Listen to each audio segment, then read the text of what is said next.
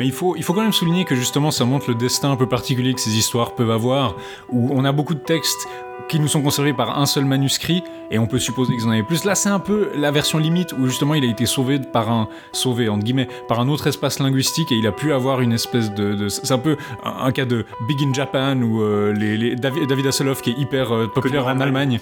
C'est un peu ce cas-là pour Mais c'est même plus que ça, je dirais. C'est parce que c'est possible qu'il n'y ait pas eu de, de, version de Geoffrey en français euh, en langue d'oil. En langue C'est possible simplement que c'est une, ce soit une construction pure et simple à partir d'autres éléments qui est du coup choisi ce nom, ce personnage comme comme un peu le, représentant euh, occitan de la matière de Bretagne, sans qu'il ait vraiment une origine ailleurs. Mm. C'est pas les, c'est relativement difficile à dire parce qu'on n'a pas d'autres sources en fait. Euh, on n'a pas un équivalent euh, anglais ou allemand ou français de, du roman de Geoffrey, donc difficile à dire.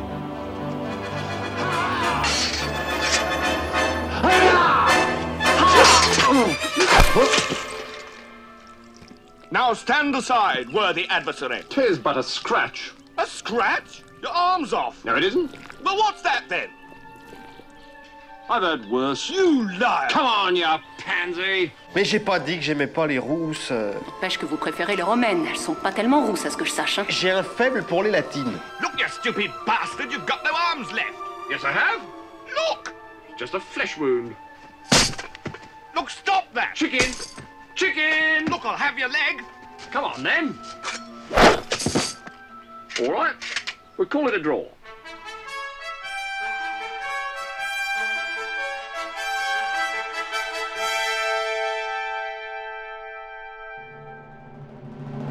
Rex Quandam, Rexque Futurus. Épisode 21 Le roman de Geoffrey.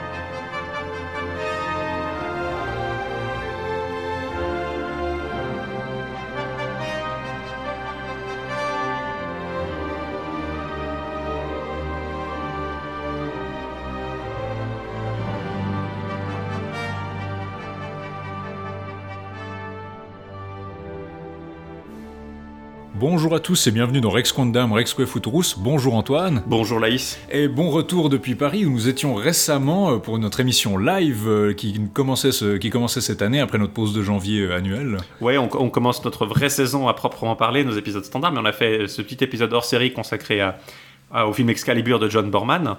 Euh, qu'on a fait en public et avec des invités. Euh, avec notamment Justine Breton qui avait déjà qui nous avait déjà fait l'honneur d'apparaître dans notre podcast lors d'un autre épisode hors série. Et pour parler de son livre à l'époque, là c'était pour parler effectivement du film arthurien. Et on a eu aussi euh, Bob et Zali de L'Appel de Cthulhu, l'autre émission littéraire de, de Radio Kawa. Mhm. qu'on vous recommande aussi. Hein, c'est une très bonne écoute, ils sont très sympathiques. On recommande, disons, le dernier épisode où ils parlent de Alice au Pays des Merveilles, mais en fait, ils parlent à chaque fois de leur lecture de ce mois-là, donc qu'est-ce qu'ils sont en train de lire, et puis aussi, ils ont à chaque fois un épisode où ils lisent ensemble un classique euh, de la littérature en général. Et honnêtement, c'est assez, euh, assez, intéressant comme émission, on vous le recommande. Oui, c'est un peu comme ça. Ils font un peu comme nous, en fait, hein, peut-être euh, de façon. ils font un peu comme nous, mais pour les, classiques de la littérature, quelque part. Mhm. Du coup, si vous voulez avoir des recommandations de lecture de grands classiques comme de lecture plus contemporaine, on, effectivement, on vous les recommande très volontiers. Et vous pouvez bien sûr retrouver notre épisode hors série hein, euh, sur euh, Radio Kawa, euh, enfin, même heure, même endroit. Oui, si, vous voulez nous entendre impitoyablement couper la parole de tous nos invités, parce qu'on a déjà, nous deux, on a de la peine, alors quand on est cinq en plus, ça devient un peu difficile. Ouais, la prochaine fois, on mettra des buzzers, tu sais, tu buzzes pour avoir la parole. Ça électrocute le, chroniqueur de Avec un, un, temps de parole comme dans les débats présidentiels, du sais, français. non, non, mais c'est sympa, ça change un peu le rythme, comme ça c'est un côté plus naturel peut-être. Oui, puis c'est un peu moins obscur que la plupart des œuvres dont on va parler. Oui, ça aide aussi. Comme celle dont on va vous parler aujourd'hui d'ailleurs, c'est un peu une exception dans le paysage de la littérature arthurienne. C'est le roman de Geoffrey, euh, qui se prononce d'ailleurs peut-être pas comme ça, mais c'est le seul roman arthurien, je crois, qui a été conservé en langue d'oc. Donc il y a cette séparation entre langue d'oc et langue d'oil sur, lequel, sur laquelle tu pourras peut-être nous dire un mot. Mais c'est le seul roman qui a été, c'est ce continuum dialectal qu'on trouve beaucoup dans le sud de la France, l'Espagne, euh, un, le nord de l'Italie Un peu le nord de l'Italie. toute la partie euh, vraiment qui va de grosso modo Barcelone à euh, juste à la frontière piémontaise. On est vraiment dans des, euh, dans des langues euh, assez voisines. Euh, ça couvre aussi bien sûr la Provence. hein. Le provençal, c'est une langue d'oc. L'occitan, c'est bah, évidemment l'Occitanie moderne et a hérité son nom de là, mais la langue, le languedoc aussi d'ailleurs.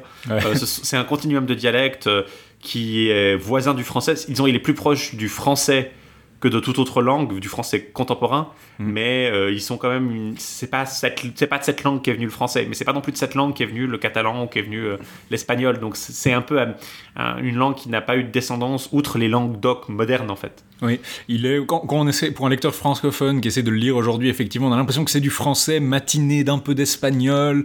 Il y a des langues, il y a des textes occitans qui sont un peu plus proches de l'espagnol justement, où on voit quelque chose d'un peu plus proche. Et notamment le texte qu'on va voir aujourd'hui, Geoffrey, a eu un très grand succès en Espagne. Donc il a aussi Ouais. été adapté après euh, par euh, des Espagnols. C'est pas très étonnant, ça vient d'une sphère linguistique qui est quand même extrêmement tournée vers la péninsule ibérique, euh, qui va être, euh, qui va avoir beaucoup de liens, à- même à travers les Pyrénées. Donc c'est pas spécialement étonnant. euh, par exemple, le roman de Geoffrey chante les, les- les- les- disons le- les louanges du roi d'Aragon. Mhm. C'est d'ailleurs une des manières qu'on a de le dater. Donc c'est c'est quand même quelque chose qui est visible dans le, dans le récit, qu'on n'est pas vraiment dans ces terres du nord de la France, ces rois euh, et ces princes euh, champenois ou euh, lorrains ou alsaciens que, pour lesquels le chrétien de Troyes écrit, on est vraiment dans une dimension beaucoup plus méridionale. C'est vraiment la langue d'oc est, est assez différente effectivement. Après, je trouve comme en général d'ailleurs les langues médiévales, si vous maîtrisez un peu deux trois autres langues, les langues médiévales sont toujours plus en quelque, en, quelque, en quelque sorte plus faciles à comprendre que leurs parentes modernes pour moi parce que bah, même si vous n'avez pas beaucoup d'allemand, euh, le, le vieil allemand est, est peut-être presque plus simple parce qu'il est moins distinct, il est plus proche d'autres langues germaniques. Il y a ce côté un peu euh, pas encore très divisé, pas encore très séparé, on retrouve des, des- des caractéristiques qui le rendent peut-être plus proche du français moderne. Maintenant, ça reste très très différent. Le, le vieux français en général, je trouve que c'est moins difficile à lire là pour le coup. Oui, si bon. vous, vous voulez, euh, le début de, de Geoffrey commence par exemple Dun cumte de bona maneira, da sautarasun vertadeira, de scène et de cavalleria, d'ardiment et de cortesia, de proezas et d'aventuras, d'estrenas de force et de duras, d'assot d'encontre de batailla, pudet osir la comensaia, euh, c'est-à-dire euh, d'un conte de bonne manière sur un, un joli thème véridique plein de sens et de chevalerie, de hardiesse et de courtoisie, de prouesse et d'aventure, d'étranges fortes et rudes, d'assaut, de rencontres de bataille. Vous pouvez entendre ici le début. Donc il y a vraiment Non, il n'y a pas besoin d'être. un- Disons, à l'oral, c'est presque plus difficile qu'à l'écrit parce que quand vous le voyez écrit, c'est pas très difficile de voir que un conta de buona maniera, c'est un conte de bonne manière, que cavalleria, c'est chevalerie. On- Maintenant, c'est voit quand plus distant que le, le- le français médiéval de, de- de chrétien, par exemple. Mhm. Donc il y a quand même une difficulté supplémentaire. Maintenant, effectivement, je, comme le français médiéval, je vous conseille pas de le lire dans l'original. Euh, vous allez voir qu'on a utilisé des traductions, hein, c'est inévitable.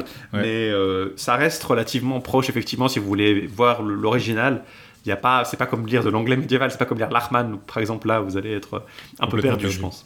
Euh, D'ailleurs, tu as mentionné un peu la datation grâce à un éloge du roi d'Aragon. Il y a deux éloges du roi d'Aragon qui sont dans le fil euh, du, roman. Euh, la date est assez disputée, c'est-à-dire que si je prends la discussion de Michel Zink, il y a De Ricker qui pense qu'il a été fait autour de 1169-1170, puis remanié après 1200. Euh, Rita le Jeune pense plutôt que ce serait euh, autour de 1108 ans, donc oh, ce serait plutôt dédié à Alphonse II. Euh, Zink pense que ce serait plutôt le premier quart du XIIIe siècle, donc entre 1200 et 1225. Et Brunel finalement pense que ce serait plutôt 1000 entre 1225 et 1228, donc vraiment au tournant du quart du XIIIe siècle. Donc vous avez basiquement une espèce de spectre de 50 ans, et puis suivant à quel monarque d'Aragon vous pensez que c'est plus dédié, peut-être des indices linguistiques aussi. Jacques d'Aragon, hein, euh, selon la- le récit en tout cas. Jaime ou Jamie, euh, enfin je sais pas, Jaime, je sais pas comment on prononce en espagnol moderne, enfin Jacques d'Aragon, Mhm. euh, qui, est, qui est honoré. euh, Donc justement, le- c'est- c'est- c'est- ce serait Jacques Ier s'il a été fait effectivement entre 1225 et 1228, mais il y a des gens qui pensent est-ce qu'il existait avant et que c'est un ajout après? Donc euh, il y a la question justement, comme le dit par exemple de Ricker, qu'il il, il aurait été fait à la fin, euh, dans le dernier tiers du, du, du XIIe siècle, et puis remanié justement, mis à jour pour euh, un roi d'Aragon euh, autour de 1225. Euh, ce qui est assez, euh, ce qui pose un peu un problème. C'est pas extrêmement crucial parce qu'il n'y a pas beaucoup d'éléments qui demandent une datation très précise pour pouvoir euh, vraiment trancher ce qui se passe dedans. Il y a des questions qui se posent, par exemple, est-ce que il connaissait les continuations de chrétiens, par exemple? Donc effectivement, ça, ça, pourrait faire pencher la datation d'un côté ou l'autre, mais je crois que ce sera pas forcément crucial. Oui, certaines personnes disent, ouais, il a probablement écrit au milieu de la carrière de chrétien, il a pas l'air très au courant de tout, mais il y a certains éléments qui me semblent vraiment trop inspirés de, de Perceval, par exemple, pour intervenir Oui. euh, aussitôt que euh, 1170, par exemple. Typiquement, l'arrivée de l'histoire de, de- la façon dont euh, Geoffrey arrive. arrive à, à la cour du roi Arthur, c'est quasiment un calque sur celle de Perceval euh, que que Kay envoie, euh, que Kay envoie euh, chasser un, un méchant qui est, qui est venu offenser la cour. Ça me semble être trop proche de, à moins que ce soit lui qui a inventé le, le- le récit, mais Ou bien- ça, ça me semble douteux. Euh, ça, ça- c'est vraiment très très proche de ce que fait. euh, C'est c'est très proche. Ça, ça s'insère aussi généralement dans les discussions autour d'un proto-Perceval. Donc c'est le fameux est-ce que, est que Chrétien avait une source, peut-être pas galloise, mais bretonne ou quelque chose, euh, ou un motif précédemment Donc là, on a. Peut-être, on, on devrait peut-être faire d'ailleurs un épisode une fois sur ce genre de, de questions-là, où ce serait. euh, ouais, D'où viennent les sources de donc, euh, Parce que sur le proto-Perceval, on peut en écrire euh, des pages et des pages, mais c'est plus intéressant une fois qu'on a vu un peu toutes les variantes. Et Geoffrey, justement, est parfois cité dans ces discussions. D'ailleurs, tu disais, Geoffrey, on est censé le dire comment euh, en- Alors, il y a, il y, a des- il y a un débat. Euh, vous allez voir, on, uti- on utilise plusieurs éditions. Celle de. de, de- Enfin, c'est la traduction de René Lavaux et René Nelly. Dans, euh, eux, ils suggèrent le, que l'original devrait se prononcer Geoffrey. Geoffrey. Euh, mais il considère que Brunel, qui a édité le texte en, pour les, les textes, qui, qui est la, la traduction critique de référence, en fait, si vous voulez, euh, en recommandant l'emploi de la- de l'accent aigu en français moderne, se trompe un peu parce qu'il n'y a, pas- il y a pas lieu d'avoir cet accent aigu. Euh, selon eux, on devrait plutôt dire Joffre, ce que je trouve pas très élégant. Maréchal Mais- Joffre. Après, c'est- c'est vrai que ça rend peut-être plus le, le nom Geoffroy euh, Ouais. pour un francophone, c'est peut-être plus proche. C'est c'est la même racine, hein, c'est clairement là quel nom, hein, c'est c'est ce nom euh, germanique. euh, Bon, euh, non, Gottfried, en fait, à la base. Je, je crois que nous on va dire Geoffrey, donc euh, j'espère que nos, auditeurs Voilà, ne s'en euh. offusqueront pas. Puisqu'on tu évoques les éditions justement, tu as, je crois, ce qui est un peu la, pratiquement la seule édition bilingue qui a été faite par justement René Lavaux et René Nelly dans un ouvrage Les Troubadours qui collecte plusieurs textes où il y a le texte en vis-à-vis de sa traduction. Oui, alors faut, faut dire qu'il y a beaucoup, beaucoup d'éditions. il y a eu beaucoup de succès en allemand, beaucoup d'allemands en fait, des, des, des versions euh, éditées euh, dans la première moitié du, du, du XXe siècle. Ça, c'est un, des C'est trucs classique, il y a hein. une édition anglaise, une édition française et huit éditions allemandes. Euh, il y a des éditions euh, plus, disons, euh, courantes aussi en, en- en italien. Alors, si on regarde que les éditions françaises, donc dont la paracritique sera en français, euh, il y a une très vieille édition euh, de Renoir autour de 1836-1844, dans un ensemble de, grammaire et de littérature romane, euh, où il va vraiment chercher euh, de la littérature troubadouresque, si vous voulez. Mais autrement, c'est vraiment tous les, Allemands euh, et les Italiens, d'une certaine façon, jusqu'à l'édition de Clovis Brunel, dans la Société des anciens textes français, donc là on est en 1943. Euh, cette édition-là, euh, elle, a eu, elle a servi de base à la plupart des autres éditions et traductions. Il y a une traduction qu'on a donnée Brunel lui-même, mais enfin, c'est pas vraiment une traduction, c'est plus une. euh, c'est vraiment plus une, Une adapta- adaptation, une adaptation. euh, une version adaptée pour enfants, je pense surtout, Mm. euh, qui coupe beaucoup dans le, le texte, qui réduit, le, le- qui, qui simplifie à l'extrême le texte. C'est une très belle édition, hein. si vous tombez dessus, elle a été éditée à Neuchâtel par la Baconnière avec des illustrations de Marcel North. Et alors Marcel North, euh, c'est un, illustrateur assez connu. Il a fait plein. Je crois qu'il avait fait euh, d'autres éditions, d'autres travaux du même genre pour d'autres livres. Euh, c'est possible qu'il en ait fait un de Perceval, il me semble. Ça me dit quelque chose, mais. Mais en tout cas, ce que, moi, ce que je connais Marcel North, c'est parce qu'il a édité le livre de cuisine euh, de, De d'école ménagère, si vous voulez, qui servait de référence dans l'année euh, 70-80 et que ma mère a utilisé à l'école euh, quand elle était, euh, quand elle faisait ses cours de cuisine, bah, quand elle était en, quoi, au- à l'école secondaire et qu'elle a gardé, qui a son reste de cuisine. Et donc, du coup, c'est lui qui a fait toutes les illustrations de ce livre. Et quand je vois, j'ai ouvert ce bouquin de Geoffrey et j'ai pas pu m'empêcher de penser à un livre de cuisine à cause des illustrations. Donc, ça, c'est l'édition neuchâteloise de 1950 qui, alors, si vous voulez lire en vitesse, ça devrait suffire, mais après, vous aurez pas tout le détail du texte. Je je sais pas si vous allez tomber dessus comme ça dans la rue. hein, voilà, c'est ça. Mais si vous la trouvez, c'est une jolie édition à, à avoir. Euh, par contre, la, la- en 1960, euh, euh, 1960. euh, il y a une édition qu'on doit à, donc à René Lavaux et René Nelly Coupe de René. dans une espèce de d'une collection intitulée Les Troubadours. C'est une collection en plusieurs volumes. Alors Geoffrey ouvre le premier volume qui est consacré à Geoffrey à la version euh, romane de, à la version occitane de Barlam et Josaphat, qui est une espèce de vie de saint euh, Mais qui est basé sur la vie basée du sur la Bouddha. vie du Bouddha. Il faudrait qu'on fasse un épisode juste rien à voir parce que c'est juste une histoire très très drôle, l'histoire de Barlam et Josaphat, euh, il- qui inclut aussi une autre, un des autres rares romans chevaleresques, en, enfin pro- proche de Geoffrey, même s'il est pas arthurien, c'est Flamenca. Euh, et c'est en fait une édition qui est basée pour euh, Geoffrey sur celle de Brunel, mais avec une traduction qui prend parfois, ils, ils prennent parfois leur liberté avec Brunel et ils altèrent quand même certaines, certaines décisions, notamment sur la, la- le choix de, justement d'écrire Geoffrey Joffre Mhm. et de le prononcer comme ça. Mais autrement, voilà, c'est une édition. euh, c'est marrant parce que l'appareil critique est pas non plus extraordinaire. J'ai pas été frappé par la qualité. Le, très spéculatif. On sent qu'il n'y a pas. C'est un travail, disons, compétent, mais c'est pas non plus extrêmement profond. Euh, après, voilà, c'est ça suffit pour euh, lire le texte. C'est une version intégrale. Il existe une autre traduction que vous aurez peut-être moins de peine à, sur laquelle vous aurez peut-être moins de peine à mettre la main. C'est celle justement de Michel Zink dans euh, notre euh, dans l'autologie qui est euh, low-key la plus euh, la plus utile quand on parle de, de texte obscur en matière de Bretagne. C'est Oui. celle euh, de la collection bouquins. Oui, la légende arthurienne de, de, de, de 1989, je crois. C'est la, première et c'est de 1989, ouais, la première édition. qui, euh, qui s'appelle La légende arthurienne. Il y a une traduction de Michel Gine qui se base sur celle de Lavo et Nelly, qui se base sur l'édition Brunel. Donc, basiquement, c'est le même texte. Il a une petite introduction où il pose un peu les bases de, ce qu'on vient de vous dire, en fait, les quelques débats qu'il y a autour du texte, la datation, la dédication au roi d'Aragon. Un autre problème qui se pose aussi, c'est la question des deux auteurs, parce que typiquement, la, le, le paragraphe final nous laisse entendre qu'il y a quelqu'un qui a commencé l'œuvre et qu'il y en a un qui l'a fini. Genre il dit euh, euh, saluer l'âme de celui qui a commencé l'œuvre et puis euh, merci. Enfin, je sais plus comment il dit ça, mais il laisse, ça laisse un peu entendre que celui qui a commencé est mort et que celui qui l'a fini euh, est vivant. Alors est-ce que c'est si on est un peu mesquin comme ça, on pourrait se dire ah, est-ce que c'est une référence à Chrétien de Troyes justement Est-ce que c'est justement un jeu de langage sur Chrétien de Troyes? Est-ce qu'il y a vraiment deux auteurs qui l'ont fini? Ou bien est-ce que peut-être c'est une formulation un peu bizarre? Euh, Donc il y a un peu un débat. Puis bien sûr, si vous admettez deux auteurs, bah, il va y avoir la question de oh là il y a la première version puis il y a la deuxième version, mais bon c'est toujours très artificiel comme comme discussion. Si je dois vous recommander une version à lire, c'est probablement celle de Michel Zink, déjà parce que c'est celle que vous aurez le, moins de peine à trouver, euh, à part, euh, vous pouvez l'acheter, disons, dans le commerce déjà. Les autres versions, si vous les cherchez en bibliothèque universitaire, vous allez finir par les trouver, mais elles sont peut-être aussi pas aussi simples à lire, et la version de, de Michel Zink est d'une certaine façon agréable parce qu'elle abrège le texte. Et la brèche de texte, même à des moments qui sont un peu bizarres, on va en parler. Mais la légende arthurienne, c'est 1200 pages, et puis effectivement, vous avez plein de textes dedans qui vont vous servir à un moment ou à un autre, qui risquent de faire un peu doublon avec le reste de votre bibliothèque à un moment ou à un autre. Mais il y a plein de petits textes intéressants, euh, donc en termes d'anthologie, c'est vraiment pas mal. Disons, le, le Geoffrey fait à peu près 11 000 vers, euh, donc dans des octosyllabes, tout ce qu'il y a de plus classique. Hum, malheureusement, voilà, il y a une.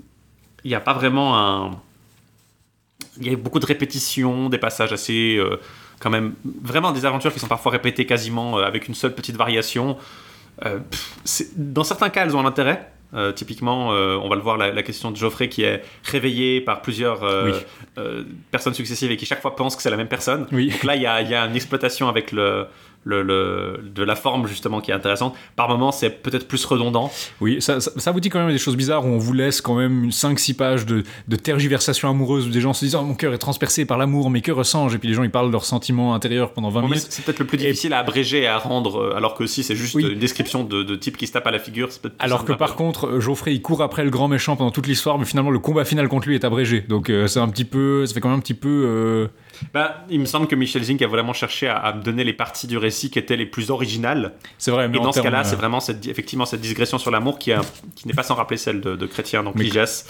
Euh, on le verra quand on l'abordera. Mais du coup, ça vous coupe un peu euh, l'herbe sous le pied quand vous arrivez au combat. Vous- si vous attendez le combat final dans cette édition-là, vous allez être un petit peu déçu. Bon, si vous le lisez, vous allez être déçu aussi parce qu'il n'est pas, il est pas palpitant non plus. Mais Alors, des manuscrits de Geoffrey, on n'a pas énormément de survivants complets. En fait, il y en a vraiment qu'un seul qui est relativement complet, c'est euh, le manuscrit français euh, 2164 de la BNF, qui comprend euh, 110 feuillets, donc qui comprend quasiment tout le texte. Quelques lacunes. L'édition euh, qu'on utilise, enfin l'édition sur laquelle la plupart des éditions donc, sont basées, euh, comble ces lacunes avec un autre manuscrit, euh, le 12571, donc toujours de la BNF français, qui comprend, qui est un manuscrit fragmentaire, qui comprend surtout le début, je crois mais qui euh, a quelques variantes qui sont utiles. Le reste, il y en a à, peu près une demi-douzaine d'autres qui sont très fragmentaires. qui sont très fragmentaires, mais qui témoignent quand même d'une certaine euh, diffusion. euh, certaine diffusion parce que ces autres, ces autres manuscrits représentent tous euh, des, des manuscrits différents. C'est pas comme si on avait un seul autre manuscrit qui avait été dispersé dans Oui. 15 librairies, euh, dans 15 bibliothèques. C'est vraiment un manuscrit qui a eu effectivement un, un texte mé- médiéval qui a eu disons, une- un succès certain, en- notamment en Espagne, dans le, le monde espagnol, euh, au point que ça soit, ça soit transmis assez tard, jusqu'à assez tardivement en fait. hein. Oui, donc on a en fait l'histoire de Geoffrey en Espagne, c'est devenu un peu un espèce de best-seller euh, qui a probablement d'ailleurs inspiré, par exemple, l'histoire de Don Quixote euh, a probablement été inspiré en partie par une version de Geoffrey. Il y a eu des espèces de chapbooks, donc des espèces de livrets feuillets qui étaient diffusés jusqu'au 17e, 18e siècle, assez tard. Il a vraiment eu, il a été recopié notamment des anthologies de poésie au 14e siècle. Donc il y a vraiment une espèce de, en fait, de continuité jusqu'à l'époque moderne on prend en compte l'Espagne, délaissée en France complètement. Euh, là c'est clair, il y a vraiment eu un- une perte d'intérêt pour Geoffrey en France. En Espagne, vraiment non, c'était c'était un énorme succès. Euh, euh, différemment dérivé.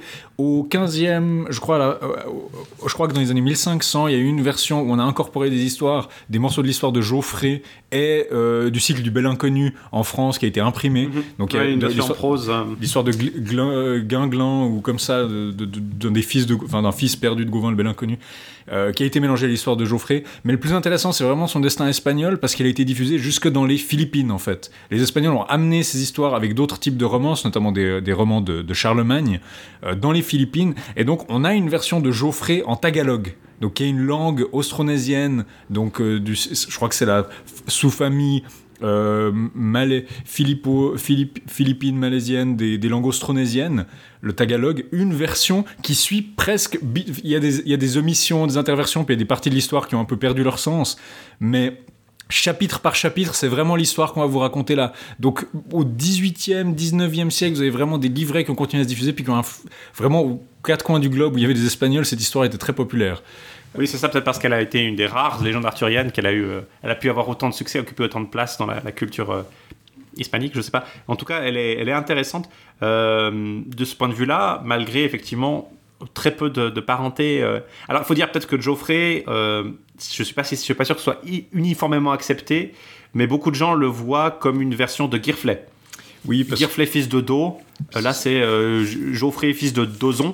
Oui. Alors Geoffrey est évidemment pas le même nom que Girflet, mais la parenté de nom, parce que Geoffrey c'est assez clairement un nom germanique à la base, c'est Gottfried en fait, enfin Geoffroy, euh, Geoffrey. Donc c'est mais mais l'histoire telle qu'elle est racontée par le manuscrit par l'histoire occitane n'a pas grand chose à voir avec l'histoire de Girflet telle qu'on la connaît en fait dans les dans ce qu'on sait de lui dans la matière de Bretagne régulièrement, not- notamment bah, l'épisode, euh, dans certaines versions, c'est lui qui lance l'épée c'est lui qui euh, lance l'épée. Il est, dans il le est- lac à la fin. euh, Il de est mentionné deux trois, deux, trois fois par Chrétien dans Eric Enid, dans le conte du Graal, quand il fait ses listes de chevaliers, mais du coup, ça nous dit pas grand chose sur lui, quoi. Donc cette parenté, effectivement, euh, est peut-être peut s'explique peut-être euh, par là, mais c'est- relativement incertain. Beaucoup de gens affirment ça comme, comme parole d'évangile. J'ai pas encore vu de preuve très concluante. Euh, C'est peut-être simplement un nom qui a été adapté, euh, qui a été choisi parce que c'était un nom local ou un nom qui avait une couleur locale en tout cas pour insérer un chevalier donc occitan, enfin qui, sonne occitan pour un public justement qui serait friand de voir des versions, une version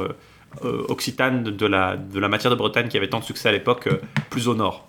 Mais il faut, il faut quand même souligner que justement, ça montre le destin un peu particulier que ces histoires peuvent avoir, où on a beaucoup de textes qui nous sont conservés par un seul manuscrit, et on peut supposer qu'ils en avaient plus. Là, c'est un peu la version limite, où justement, il a été sauvé par un, sauvé, entre guillemets, par un autre espace linguistique, et il a pu avoir une espèce de... de- c'est un peu un, un cas de Big in Japan, où euh, les, les- David, David Hasselhoff, qui est hyper euh, populaire en Allemagne, c'est un peu ce cas-là pour Mais c'est même plus que ça, je dirais, c'est peut-être parce que c'est possible qu'il n'y ait pas eu de, de version de Geoffrey en français euh, en langue d'oil. en langue d'oil, C'est possible simplement que c'est une que ce texte, on va le voir, hein, le texte reprend beaucoup d'éléments très voisins de certains éléments de chrétiens notamment. L'introduction de Geoffrey doit beaucoup à celle de Perceval, on l'a dit, hein, mais euh, c'est possible simplement que ce soit une construction pure et simple à partir d'autres éléments qui ait du coup choisi ce nom, ce personnage comme, comme un peu le, le représentant euh, occitan de la matière de Bretagne sans qu'il ait vraiment une origine ailleurs. Mm. C'est pas les, deux- les- c'est relativement difficile à dire parce qu'on n'a pas d'autres sources en fait. Euh, On n'a pas un équivalent euh, anglais ou allemand ou français de, de- du roman de Geoffrey, donc difficile à dire. On n'a pas Oui. plus une tradition manuscrite extrêmement forte, euh, en tout cas suffisante en termes de, de manuscrits euh, extants pour nous permettre d'affirmer euh, grand chose sur ce, sur ce texte. Un truc qui me surprend et que je dirais juste, c'est que je trouve bizarre, étant donné que c'est Michel Zing qui fait la traduction qu'on a là, qui est pas d'édition de Geoffrey aux lettres gothiques?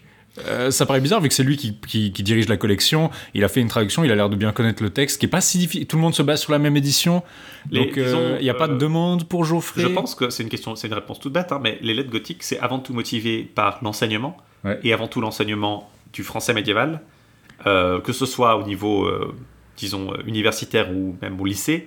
Et je pense que Geoffrey n'est simplement pas enseigné parce qu'on enseigne extrêmement peu l'occitan.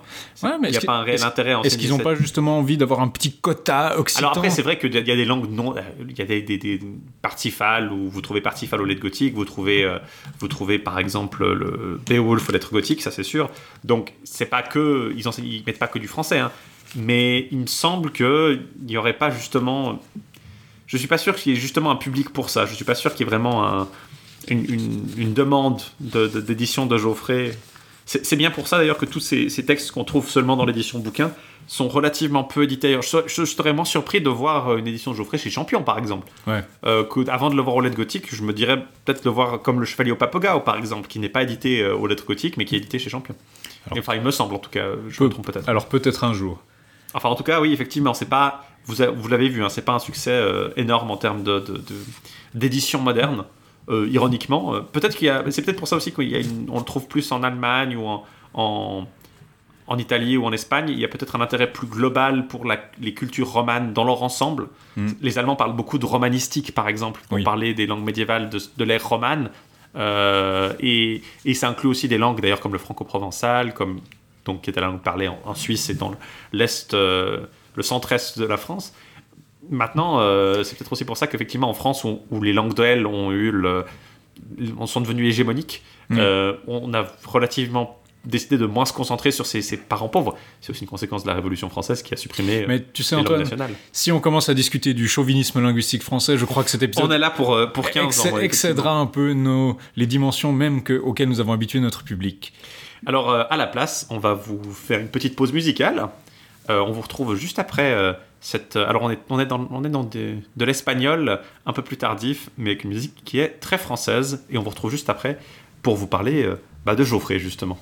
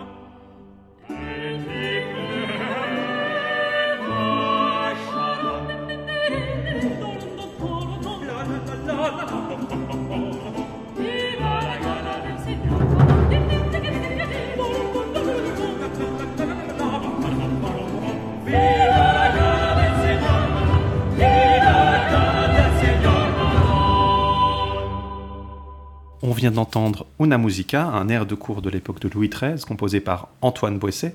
C'était le poème harmonique dirigé par Vincent Dumestre. C'est un merveilleux euh, disque qui s'appelle Je meurs sans mourir, consacré à la musique d'Antoine Boisset, publié chez Alpha en 2004. Je vous le recommande dans son ensemble. Ça, je, vais, je, vais, oui, je vais tourner cette émission en une émission de, de recommandations musicales. Euh, Attendez-vous à entendre beaucoup de, de musique baroque euh, dans les mois à venir. C'est peut-être l'occasion d'annoncer, effectivement, on a pris une décision un peu différente pour la musique ce- ce- cette saison. Au lieu d'avoir que du Wagner ou que du Purcell pendant toute la, la saison, je vais essayer de varier un peu les plaisirs. Oui, on, était Euh, vite à court de. On, était vite à court, effectivement, de, de musique instrumentale tirée des opéras de Wagner. euh, euh, plutôt que vous passez 15 fois le voyage de Siegfried sur le Rhin, on, a essayé de varier effectivement les plaisirs. Et du coup, on va, on va vous parler, euh, sur ces vers espagnols, on va continuer à, à vous parler d'un- d'un roman hispanisant, en tout cas, ou en tout cas dans la, la sphère d'influence hispanisante, puisqu'on parle de, de Geoffrey. Et c'est toi, Laïs, qui va commencer à nous, à nous introduire euh, Oui, ce, ce, ce récit. ce conte commence d'une manière qu'il faut dire est très classique. Euh, C'est-à-dire que là, on est vraiment dans le. On est limite dans le. On est, non, on n'est pas limite, on est dans le cliché. On est, on est dans le cliché. Puis donc, c'est, est-ce que c'est une référence simplement à ces, à ces modes-là, à comment est-ce que Chrétien fait ses histoires? Ou bien est-ce qu'on est un petit peu en train de se moquer? Est-ce qu'on n'est pas un petit peu en train de, de, chatouiller un peu le, standard de la littérature arthurienne? En tout cas, je trouve que le comique du roman de Geoffrey est très, euh, est très sympa, euh, même s'il est un peu répétitif. Il y a beaucoup de passages que je trouve très drôles, euh, purement sur comment ils se produisent.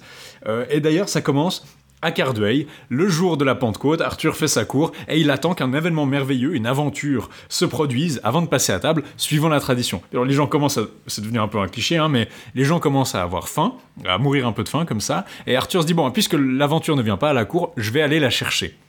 Il veut partir en quête d'aventure à la forêt de Brocéliande, puis il y a ses chevaliers qui essayent d'abord de le dissuader un peu, puis finalement ils disent bon on va le suivre pour, pour s'assurer que notre bon roi Arthur ne se fasse pas, pas trop mal. Et euh, il rencontre alors une espèce de, bestiole, donc il y a un badaud qui lui dit il y a une espèce de bestiole qui est dans mon grenier en train de manger mon grain. Et il se dit mais qu'est-ce que c'est que ça? Euh, Il sort son épée, il, va voir dans le grenier, puis il voit effectivement qu'il y a une espèce de bête poilue avec des cornes qui est en train de bouffer le grain. Et alors il se dit euh, qu'il va essayer de le choper par, littéralement choper par les cornes, et il reste bloqué. Il n'arrive plus à lâcher, il n'arrive plus à lâcher les cornes de la bête, et du coup la bête commence à, ruer, à se barrer, puis il est à, moitié accroché, soit sur la tête, soit sur le dos de la bête, on sait pas trop, et il cavale derrière. Puis donc on se retrouve avec toute la, avec la moitié de la cour qui court derrière Arthur, puis il dit euh, Arthur, qu'est-ce que, euh, euh, sire, qu'est-ce qu'on fait Et puis Arthur dit n'essayez pas de tuer la bête parce que vous allez me tuer si, si vous le faites. Alors, il sait pas si, si, si- on sait pas s'il sous-entend que sa cour vise pas très bien ou bien s'il se rend compte qu'il y a une espèce de solidarité magique, qu'il est enchanté à la bête, qu'il peut pas le lâcher. Euh, et du coup, euh, Justement, euh, par exemple, Gauvin dit comment est-ce que je pourrais supporter de rester là sans rien faire? Et Arthur lui dit ben, vous devez vous abstenir de, frapper la bête si vous avez souci pour moi. Gauvin jette sa lance par terre, détache son écu, il se met à déchirer ses vêtements, c'est très déchirant, tout le monde est extrêmement inquiet. La bestiole monte notamment, est en train de cavaler comme un cabri sur des, sur des hauteurs, sur une espèce de falaise, et il fait mine de pencher la tête, et puis Arthur pente ses cornes dans le vide. Donc tout le monde est en train de s'évanouir, de se déchirer les cheveux, il dit mais qu'est-ce qu'on fait Arthur va tomber dans le vide. Et il y a quelqu'un qui dit Ah, euh, enlevons nos vêtements, et on va en faire un tas pour amortir sa chute. Et c'est ce qu'ils font. Donc tout le monde se déshabille et fait un tas de vêtements pour amortir la chute d'Arthur. Et puis en fait, il se trouve que le taureau n'est pas un taureau ou une bête, mais c'est un enchanteur qui a, pris, qui a fait une petite prank comme ça, une petite blague, et qui a pris l'apparence de cette bestiole pour parce qu'apparemment Arthur l'avait défié de prendre la une espèce de backstory qui a expliqué comme ça. Arthur l'avait défié. S'il prenait l'apparence d'une bestiole il lui avait promis une coupe d'or le meilleur cheval possible et puis de pouvoir donner un baiser devant tout le monde à la jeune fille la plus belle de son choix. Donc il pouvait décider qui était la jeune fille la plus belle et donner le baiser. Et puis ben il s'est dit ah vous vous rappelez quand on m'avait promis ça et ben c'était c'était pour ça. Donc bon tout le monde la tension redescend, ok, il y a une aventure qui s'est produite, on peut enfin aller bouffer, et puis euh, Arthur est sain et sauf. Ce qui fait que tout le monde revient à la quête. Donc c'est un espèce de prologue qui a pas grand chose à voir avec. qui va revenir, on va avoir à peu près un épisode très similaire à la fin du roman, euh, mais on a, ça n'a pas grand chose à voir avec l'histoire de Geoffrey, ça raconte juste ce qui se passe à la cour de la Pentecôte. euh. On dirait, on dirait un peu un cold open et un, un Calid open de, de community, tu sais. Oui, c'est ça, c'est- le, un le sketch genre de séparé. euh. C'est presque un- exactement, c'est presque un sketch un peu séparé. Ça inclut une ça, ça met un peu une continuité dans le. C'est un peu comme un de ces podcasts qui font, un de ces vidéos qui font, euh, qui ont une histoire, euh, Une- une storyline, oui, C'est comme. Linkara, euh, Oui, oui, ces histoires, ces histoires dans la top de Fort Wall où il va euh, chaque début et chaque fin d'épisode, ça va être le, à faire avancer l'histoire. Et c'est un peu comme si au milieu il y avait une aventure qui n'avait pas grand chose à voir et que ce, cadre servait de. Peut-être ça fait référence à un texte qui était transmis effectivement. avec le texte à la base, hein. peut-être que c'était simplement une, une histoire continue, peut-être que c'est simplement ça s'est resté parce que le, le- le poète original avait cette histoire déjà avant l'histoire de, de, de Geoffrey On ne sait pas, c'est c'est assez difficile, c'est assez curieux. Mais je, Euh, je crois qu'il y a cette histoire d'Arthur qui est sur une bête. On a essayé de trouver des correspondances, et notamment des correspondances iconographiques. Euh, notamment, on vous avait parlé, notamment dans la cathédrale d'Otrante, au sud de l'Italie, vous avez un, une mosaïque où vous avez un Rex Arturus qui est à cheval sur une espèce de chèvre ou une espèce de on sait pas exactement et puis il combat une espèce de jaguar. Donc on vous a dit peut-être c'est le chapalu donc le fameux chat monstrueux du lac de Lausanne ou bien peut-être que c'est il est sur une bête parce que bah, c'est cet épisode là il a une espèce de bête un peu cornue peut-être que ça pourrait être ça peut-être ça pourrait être une référence à cet épisode là où Arthur est coincé sur le dos d'une bête. Il y a aussi un autre clocher je crois que c'est un autre clocher je, je sais plus dans quelle région c'est mais où vous avez différentes scènes qui ont été identifiées peut-être comme arthuriennes et vous avez notamment quelqu'un qui est sur le dos d'un taureau apparemment. Et il y a différentes interprétations. hein. C'est, pas du tout sûr que les scènes qui sont là sont arthuriennes, mais il y a des gens qui l'ont supposé, et ça pourrait être une correspondance avec ça. Une autre hypothèse, c'est par exemple que ce serait une psychomachie, donc une représentation d'une bataille contre des forces psychiques. Euh, donc ce serait la représentation, je sais pas, de quelqu'un qui est sur le taureau de la colère, ou je sais pas quoi, euh, qui, que ce serait une espèce de représentation symbolique et qui aurait en fait rien à voir avec Arthur, mais par des espèces de raisonnements en dix étapes, on a pu lier certains motifs iconographiques à cet épisode. Donc, euh, C'est- aussi ce- cet enchanteur qui est intéressant parce qu'on pourrait s'attendre à ce que ce soit Merlin par exemple, mais en fait il est jamais explicitement présenté comme Merlin, il est présenté comme un chevalier. Oui. Ça qui est aussi intéressant, c'est ce, ce personnage un peu euh, qui a l'air de se gérer un peu nulle part et qui va servir de. de- Et en fait le truc c'est que ce serait presque encore moins bizarre si c'était juste un fragment au début de Geoffrey qui avait survécu, mais le fait est que ça revient à la fin. ça revient à la fin. Euh, et on va le voir, mais ça revient à la fin de façon euh, presque pas télégraphiée, mais euh, quand on l'a lu, c'est difficile de pas se dire quand on voit commence à voir la, la- la- la dernière aventure arriver, on se dit tiens c'est marrant, c'est comme le- C'est marrant ça. et ça a l'air très intentionnel. Et du coup, c'est ça qui me pousse à me dire qu'il y a peut-être quelque chose derrière de plus, mais c'est vrai que c'est difficile à savoir exactement euh, ce ce qu'il veut dire par là. En tout cas, c'est c'est une ouverture assez. euh, assez est-ce est-ce que ça a à voir avec le reste du récit? C'est la question aussi que je me posais. Est-ce qu'on peut y lire une annonce un peu du reste? Est-ce qu'il y a cette idée de tout, tout ce qui n'est pas comme les apparents, une question d'a- d'apparence trompeuse peut-être? Euh, Qui est un thème qui revient Je, je euh, crois, je crois pas parce que les méchants sont pas. toujours un peu moches et puis c'est- pas vraiment. Je crois que les gentils sont toujours beaux, les méchants sont un peu moches. Je crois pas que ce soit. Je sais pas. Mais en tout cas, c'est c'est une ouverture assez intrigante, quoi, par rapport aux, aux Je pense aventures. c'est une parodie du motif chez Chrétien de l'aventure de départ à la cour de la Pentecôte, comme ça pouvait être la chasse, la chasse d'un cerf qui déclenche le récit. Sauf que c'est pas du tout rattaché au reste. quelque part, c'est aussi le cas dans Perce- de Perceval quand on y réfléchit, parce que Perceval, c'est juste que Perceval, le début de Perceval raconté du point de vue de Perceval, mais si on racontait du point de vue de la cour du roi Arthur, on aurait ce cette serait- de chevalier qui, qui, qui décide de partir pour poursuivre un type et qui, par hasard, tombe sur Perceval dans les bois. Ouais. Euh, donc peut-être qu'il y a un écho à voir là-dedans, je sais pas. En tout cas, ça commence d'ailleurs, la suite va, après que tout le monde ait pu enfin manger et euh, se laver les mains, c'est très important de se laver les mains. Euh, L'histoire va commencer d'ailleurs beaucoup comme Perceval en fait. Oui, en fait, ça arrive avec euh, l'arrivée d'un- jeune homme, d'un- d'un damoiseau qui arrive à, à la cour de Carduel, juste après euh, un épisode un peu problématique pour, pour, Arthur, puisque euh, Tola de Rougemont, euh, alors c'est un personnage qui apparaît aussi dans le Tristan de Béroul, le Tola ou Tolas, c'est-à-dire la table apparemment euh, en ancien français, je sais pas d'où vient le rapport, mais enfin, qui est venu insulter Arthur à, la cour, à sa cour en, tuant un homme devant lui. Et évidemment, on pense au Chevalier Rouge du début de Perceval qui, qui prend ce qui arrive avec sa coupe ou qui arrive avec ses, qui a insulté Guenièvre. Là, c'est vraiment l'insulte d'avoir euh, tué un homme de la maison d'Arthur devant lui et qui est parti euh, derrière lui.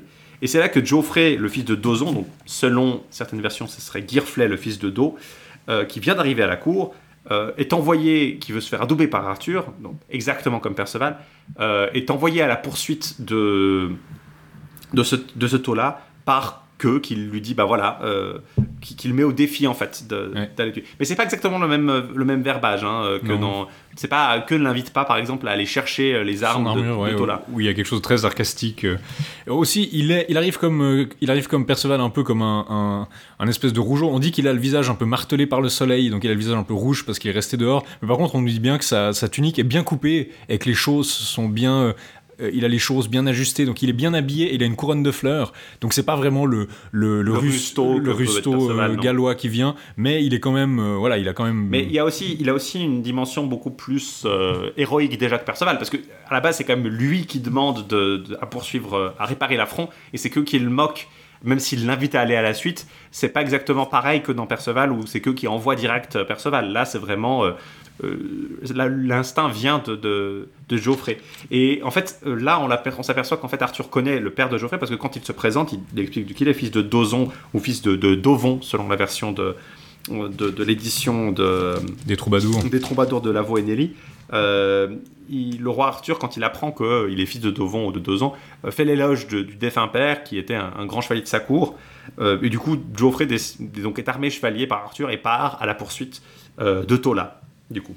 Euh, Il y a euh, ensuite, ça, ça- va vraiment être la quête qui va faire l'arc de tout le roman. Donc, qui va être, euh, ça va être un peu le, pas vraiment le truc final, parce que le truc final vraiment, ça va être euh, le, le mariage comme souvent chez Chrétien. Mais disons, c'est un peu l'arc global où tout le roman, son but, sa quête, c'est de retrouver Tola de Rougemont et de venger l'affront qu'il a fait à la cour d'Arthur. D'ailleurs, les autres ont pas l'air plus émus que ça, qu'il y a de- des chevaliers qui viennent et qui tuent des gens comme ça. Oui, ça. Euh, Non, il y, a- il y a un côté vraiment intéressant, c'est que contrairement à certaines aventures arthuriennes où la quête principale, censément, va, va un peu partir au second plan, là, euh, les événements sont relativement bien intégrés à l'histoire de Tola. Mhm. Euh, les personnages qui interviennent sont, lui sont liés en général d'une façon ou d'une autre.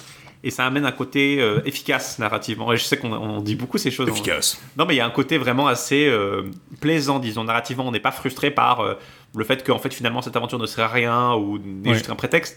Il y a vraiment. euh, Non, il y, a- il y a cette espèce c'est vraiment que- lié, en fait. Euh, On, on a notre héros, il a un objectif et puis il va essayer de le trouver, mais euh, sur son chemin, ça va pas forcément être des digressions ou des diversions parce qu'il va quand même se rapprocher un peu euh, progressivement de son but. Typiquement, le premier épisode, on utilise, on- si vous regardez notre résumé qu'on vous met en lien en général, on a fait une espèce de petit résumé de l'histoire. On utilise un chapitrage qui est celui de Michel Zink, qui est celui de Nelly des deux René et qui est aussi celui de l'édition Brunel en fait pratiquement, sauf que lui il a un peu décalé les chapitres, mais c'est la même séparation. Euh, le deuxième épisode, c'est celui de Estou de Verfeil. Estou de Versailles, euh, Stout de Verfeil, c'est euh, en fait Geoffrey trouve sur son chemin trois chevaliers qui sont soit morts, soit mourants, et qui sont apparemment victimes d'un certain Estou de Verfeil, et il se dit qu'il va le retrouver. Et il réussit à le trouver, à le vaincre. Bon, je vous, fais, je vous passe les détails du combat, vous pouvez imaginer, qui est un peu rébarbatif. Mais il réussit à le vaincre et réussit à prendre son Aubert et son Home, qu'on nous décrit comme des armes un peu, peut-être pas euh, surnaturelles, mais quand même très solides et et qui le rendent presque invincible, en fait, qui le protège de toutes les armes. Et il prend aussi son épée, qui est en fait indestructible. Il y a un côté très jeu vidéo, voilà, vous avez le premier, le premier sous-boss, et puis hop, vous avez un nouvel équipement maintenant, et vous pouvez continuer votre quête, parce qu'on lui avait donné un équipement qu'on l'avait adoubé, mais là maintenant il a un Aubert et un Home qui est plus solide, et qui va notamment expliquer certains passages où il se tire de situations un peu, euh, un peu coton. Euh, il l'envoie ensuite avec les 40 prisonniers qu'il avait. C'est un thème aussi qu'on retrouve qui ressemble un peu à celui de, de Perceval. Sauf que Perceval, il envoie généralement les gens qui vingt. Tandis que là, Oui, ils vont chaque- se constituer prisonniers à la cour d'Arthur. à la cour d'Arthur, tandis que là, ce qu'il trouve, c'est que chaque méchant qui bat a un stock de prisonniers dans sa maison, dans sa cave, ou on sait pas quoi, et il les fait libérer. Ils ont aussi un nain, euh, un méchant nain acolyte, comme souvent, il y a une espèce de, de- on va pas dire de, discrimination, mais disons une hostilité contre les nains. Les, les nains, c'est des caractères, des personnages qui sont profondément malfaisants et qui sont toujours ces espèces Parce que d'acolytes. leur euh, caractère physique, dans la, la pensée de l'auteur, reflète leur caractère moral. et donc ils sont, ils sont toujours des espèces de, de, de, de- ouais, de, de- D'être maléfique, de, de petites mains des méchants. Et il les envoie, donc les 40 prisonniers, libérés à la cour d'Arthur. Euh, En, en général, bon là en l'occurrence Estou euh, s'en sort bien, mais la plupart des, des méchants que vainquent, euh, qui vont être vaincus par Geoffrey, vont euh, pas pouvoir simplement aller à la cour d'Arthur, parce qu'en général il leur coupe les pieds. Euh, Oui. C'est assez fréquent, donc euh, peut-être pour ça qu'il les envoie pas en fait. Non, il les coupe les pieds, ou bien un truc qui revient aussi à plusieurs moments du roman, c'est que c'est des gens qui infligeaient une certaine punition aux gens. Euh, donc c'est-à-dire qu'ils disaient je vais, te, je vais te battre en combat singulier, et si tu perds, je vais t'infliger ça. Et ah, au final, une fois qu'ils ont perdu, on leur inflige la punition qu'ils prévoyaient euh, pour, leur, euh, pour les perdants, en fait. Donc il y a une espèce de... tu vis par l'épée, tu meurs par l'épée, tu, une espèce de loi du talion, un peu. L'épisode suivant va être relativement similaire. Geoffrey va avoir une lance blanche qui est posée contre un arbre, contre un frêne. Euh, il va la, la prendre et laisser la chaîne parce qu'il a trouvé bah, nouveau, cette espèce, cette sorte d'équipement supérieur. Il a trouvé ouais, Sweet Loot. Sweet Loot. Euh, et en fait, euh, quand il voit arriver, quand il prend sa lance, il voit arriver un nain et, un- et le chevalier qui est le maître du nain. Et le chevalier le provoque en duel. Et s'il perd, bah, il sera pendu comme les 33 autres chevaliers qu'il a vaincus avant lui qui ont essayé de prendre la lance et qui sont suspendus à l'arbre. Donc un côté très Excalibur de Borman, Oui, justement, avec avec ses, arbres, ses chevaliers pendus. Et du coup, Geoffrey, bah, lui, il gagne. Il bat la- le, le chevalier et c'est l'adversaire qui va être pendu à l'arbre, euh, du coup. Et du coup, le nain euh, va être pardonné bah, pour ce coup-ci. Et c'est lui qui va aller prévenir Arthur parce que bah, le, le chevalier est mort et, et les autres victimes euh, peuvent morts. pas être euh, peuvent pas être libérés. Mais il va dépendre, il va les dépendre quand même pour leur offrir une sépulture décente. S'ensuit un troisième affrontement avec un type qui a pas grand chose à voir, qui est un sergent apparemment. Euh, qui veut le faire prisonnier et lui voler son armure. Et donc, ce personnage, moi, il me fait vraiment penser à Perceval, en fait. C'est-à-dire que c'est un espèce de sergent qui est dans la forêt, il veut l'armure d'un chevalier, ce qui est la façon dont Perceval se bat contre le chevalier vermeil à la base, et lui dit je veux votre armure. Euh, et il se bat avec des javelots. Il lance des javelots sur Geoffrey à plusieurs reprises. Et puis justement, il y a un moment où Geoffrey pense qu'il a l'avantage parce que ah bah il a plus de javelots, il a plus de javelots à me lancer. Donc ce personnage me fait vraiment penser à une espèce de, on a repris le personnage de Perceval et on l'a mis dans un rôle d'antagoniste. Euh, sauf que le combat contre lui est assez difficile parce que quand il se bat. Parce que d'abord, Geoffrey lui dit non, mais je veux pas vous donner mon armure, monsieur. Puis il dit non, mais donnez-la moi, parce que sinon je vais, je vais vous taper dessus.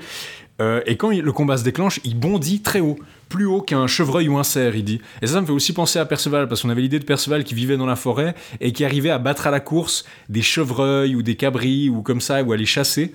Euh, puis il y a plusieurs versions, pas toutes, hein, mais où on nous dit justement qu'il est extrêmement rapide. Et puis là, on nous dit ah, il saute plus haut qu'un chevreuil euh, dans l'environnement un peu forestier comme ça. Geoffrey croit qu'il va avoir le dessus justement parce qu'il a épuisé ses javelots. D'ailleurs, il les tire assez fort, il manque de l'étourdir. Mais il saute et hop, il tombe en croupe der- derrière Geoffrey sur son cheval. Il tombe derrière Geoffrey, il lui attrape les bras, puis il lui tient un couteau, puis il lui fait Bah maintenant, euh, je vais vous tuer si vous. vous allez, on- il, il le prend en otage. C'est vraiment le boss qui, qui te bat dans la cinématique en fait. Euh, Ouais, ouais, il, il- il- il lui chope les bras, il le prend en otage avec son couteau et il lui dit Je vais t'emmener dans un endroit où tu seras prisonnier et torturé et tu peux rien faire. Et puis Geoffrey, oh non, euh, il sait pas quoi faire, il, il se met en chemin avec lui. Euh, puis commence à se dire Geoffrey, bah, je préfère mourir plutôt que de, subir les ignominies qui prévoient pour moi. Il jette sa lance au loin, parce qu'apparemment il avait sa lance dans, qui lui prenait le gant, le bras. Il la jette, il tord le bras du sergent, il arrive à lui enlever le couteau, il le jette par terre, et puis il lui saisit le bras gauche et il lui arrache le bras gauche du corps. Genre, euh, apparemment il lui tire le bras gauche hors du corps, il le jette à terre. Donc il reste par terre à implorer Geoffrey, bah, parce qu'il vient de se faire arracher un bras, il est un peu démotivé, on va dire. Geoffrey lui rétorque qu'il aura jamais pitié d'un voleur, il lui tranche les deux pieds et il le laisse là. Il libère, il avait justement chez lui 25 captifs, donc 25 personnes prisonnières sous la garde d'un nain, parce que c'est comme ça que vous, avez vos, prisonniers maléfiques. Et euh, c'est assez marrant parce que les 25 prisonniers sortent et ils se moquent du type qui a les, euh, un bras en moins et puis les pieds tranchés par terre, ils disent Ah bah vous êtes bien là, on va vous laisser là, et puis euh, personne va venir vous aider. Et puis ils le laissent tous là, et les 25 captifs vont chez Arthur.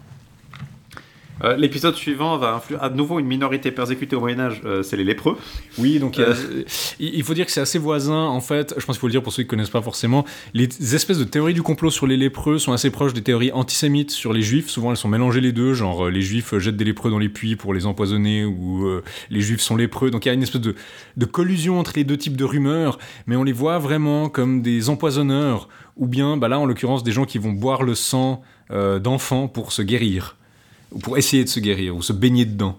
Euh, oui, et alors il va d'abord y avoir l'enlèvement, euh, il va y avoir l'enlèvement d'une pucelle après un meurtre, puis le rapt d'un enfant ensuite par justement un lépreux. Euh, il va rencontrer la, mère de l'enfant en fait, et le, le lépreux en question va essayer de soigner son frère qui est aussi lépreux et qui lui est géant.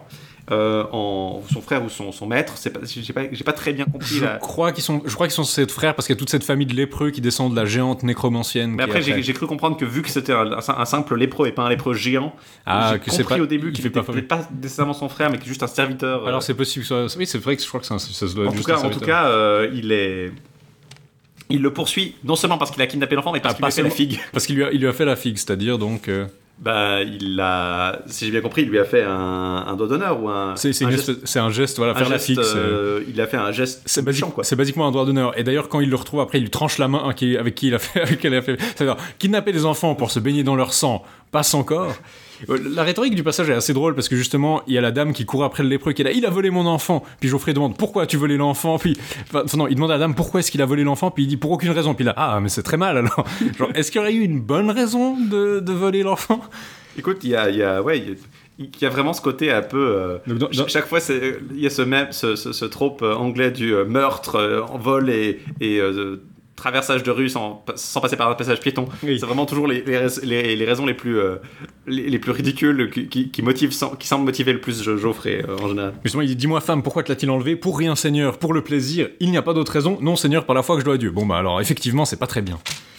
Euh, donc, la... euh, Geoffrey arrive dans la, la bâtisse où il y a une espèce de. où il voit que justement le lépreux, qui est le, le maître du, du lépreux qu'il poursuit, est un géant. Ouais, euh, et il va essayer de le, il va essayer, il va se battre contre lui. Alors le, le géant a une massue évidemment, mais euh, il va, il va quand même réussir à lui trancher la jambe, puis euh, lui fendre la tête. Oui. Et en ce moment-là, en fait, il est projeté à terre et il s'évanouit. Et une jeune fille qui était prisonnière euh, du géant va le ranimer. Et à ce moment-là, il va essayer de sortir de la masure, mais il va pas pouvoir. Parce qu'en fait, il y a un enchantement. Il va essayer de prendre de l'élan pour essayer de sauter, par, par- de, sauter de, de détruire la porte et de passer. Mais il peut pas non plus. Euh, de, ce, de ce que je comprends, en fait, la porte est ouverte. Il n'arrive pas à passer. Ah oui, ce serait logique, C'est- effectivement, le seuil en fait. C'est le seuil. Il n'arrive pas à passer le seuil. Apparemment, le géant avait mis en place un enchantement qui touche pas tout le monde, en fait. Qui touche que Geoffrey, ou apparemment celui qui parvient à le tuer, ou on sait pas trop quoi, n'arrive pas à sortir de la maison. Et euh, ce que je trouve très marrant et très moderne, enfin pas moderne, mais disons très familier, c'est que immédiatement après, il se dit je vais prendre de l'élan puis je vais essayer de sauter par-dessus le seuil. Donc c'est quand même très. euh, je sais pas, très cinématographique ou très. euh, euh, comment est-ce qu'on représente, comment l'enchantement fonctionne. Mais même toute la, toute la scène avec la, la- bah, il y a aussi la certaine cohérence. hein. C'est la jeune fille qui l'a vu se faire enlever avant de, de rencontrer Mhm. la mère de l'enfant. Euh, il, il- il va la découvrir en premier avant de découvrir les enfants en fait. Et du coup, il y a cette espèce de de, de, de- il- de mécanisme qui va le forcer à continuer à explorer la masure. Oui, en fait. parce qu'il a pas, il a pas encore trouvé Il le lépreux de base. l'enfant euh, et l'autre lépreux qui avait volé l'enfant. Et en fait, il va, il va décider, du coup, au lieu de sortir, de, de continuer à s'enfoncer dans la masure. Euh, il va tomber sur le lépreux euh, qu'il avait vu kidnapper l'enfant, qui a déjà qui- tué huit enfants. Donc, c'est assez glauque, mais semble comprendre qu'il y a huit gamins morts sur le sol. Mhm. Et il s'apprête justement à en tuer un autre. Et euh, il va menacer le, le- le lépreux, qui va lui demander, qui va lui dire non non attention si tu me tues tu arriveras jamais à sortir de ce, ce- ce bâtiment. Euh, et il va, il va, il va du coup accepter de l'épargner euh, pour qu'il révèle en fait exactement euh, la, façon de sortir du bâtiment, qui va se révéler être en fait la destruction d'une espèce de statue de tête de jeune garçon, ce qui est assez, glauque, considérant que bah il a déjà buté 8 gamins et qui s'apprêtait à en buter 25 autres ou trentaine d'autres qui qui restent prisonniers là. Euh, le fait de, de devoir casser une tête d'enfant pour en sortir, ça, Oui, ça je- sais pas- un peu à la, Je- je à sais pas si- de malaise de cette maison là. Je, je sais pas si c'est exactement une statue parce que dans la traduction de Zink il dit juste que c'est une tête d'enfant. Donc est-ce que c'est juste une tête décapitée ou bien est-ce que c'est une- est-ce qu'elle est artificielle Bah, Je sais pas, il la brise, donc euh, Ouais. si j'ai bien compris. Ah, ou il la tranche en deux, donc peut-être que c'est Il la tranche en effectivement- deux. Euh, il la partage en deux. La tête, elle bondit, siffle et crie, ce qui laisse penser qu'elle a quand même quelque chose de vivant. Ou bah, ça pourrait être une statue qui crie, mais Ah Euh, oui, effectivement, là, c'est peut-être encore plus glauque. Bon, déjà, il, il a traité 8 gamins, peut-être qu'il Puis il a ça- tué 8 gamins, peut-être qu'il en a utilisé un pour faire la. ouais. Puis on apprendra plus tard que justement le, le lépreux géant est en fait le fils d'une nécromancienne, donc ce serait pas complètement absurde qu'il ait une espèce de cadavre enchanté. Mais euh, ce qui montre aussi que l'enchantement s'applique qu'à Geoffrey, c'est que justement il va faire sortir tous les enfants, la fille et le lépreux, qui vont assister euh, à la destruction de la maison euh, au loin dans une espèce de recoin naturel, genre ils vont se mettre sous une espèce de, De roche. grotte Parce ou de que, roche. effectivement, le, le fait d'attaquer la tête va déclencher une tempête, en fait. Il y, a de la, il y a de la foudre, des tuiles qui lui tombent dessus, des briques qui lui tombent dessus, du vent. Donc ça crée une espèce de cataclysme. La tête euh, hurle, euh, une espèce de- d'exorcisme assez affreux. Heureusement, peut-être à cause du- de son super Aubert et de, sa super, de son super home, son ouais. équipement, il arrive à survivre même s'il reste sonné pendant un moment. Et il peut envoyer tout ce petit monde à la cour d'Arthur pour témoigner d'à quel point il est euh, gentil. Euh, L'épisode suivant va, va nous introduire à, la- à notre euh, dame, à la dame du récit, l'équivalente de Blanche-Fleur ou de Sordamore euh, dans le récit, qui s'appelle. Alors, je vais peut-être faire un, un point. Euh, on insiste lourdement sur sa couleur de cheveux, puisqu'elle habite au château de Montbrun et qu'elle s'appelle Brunissen, ou Donc, Brunissian.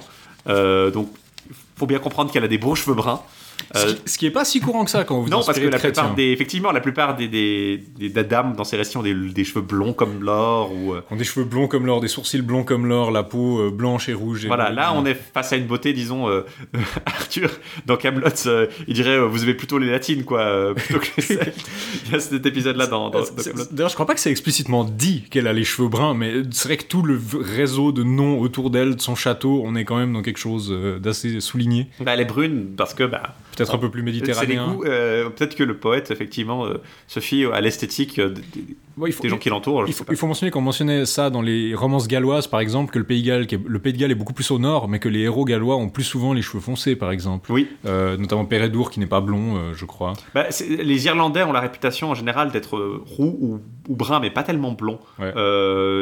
La, la présence, par exemple, de, de, Mais, donc, ce que je veux dire, c'est que c'est peut-être plus le standard de chrétien, par exemple, qui est un peu Oui, artificiel. oui, donc qui a imposé le- la de- blondeur. Mais à mon avis, ça m'étonnerait que de toute façon le- le- l'auteur de Geoffrey ait eu un intermède euh, celte, disons, qui lui aurait donné cette. euh, Non, bien cette sûr. On peut plutôt penser que c'est le côté effectivement méditerranéen, le- les cheveux sombres. euh, ben, c'est logique de trouver plus de cheveux sombres autour de la Méditerranée. Après, effectivement, les, les- on sait que par exemple les, en, en Islande, il y a une proportion de cheveux sombres plus élevée qu'ailleurs parce que pendant longtemps, les Islandais ont importé beaucoup d'esclaves euh, celtes, euh, Ouais. irlandais, euh, qui, l'ont, qui ont importé des cheveux sombres et c'est pour ça que vous avez des gens comme Björk, par exemple, qui ont les cheveux très sombres, euh, alors qu'on se dirait que c'est tous des Islandais, des Vikings blonds.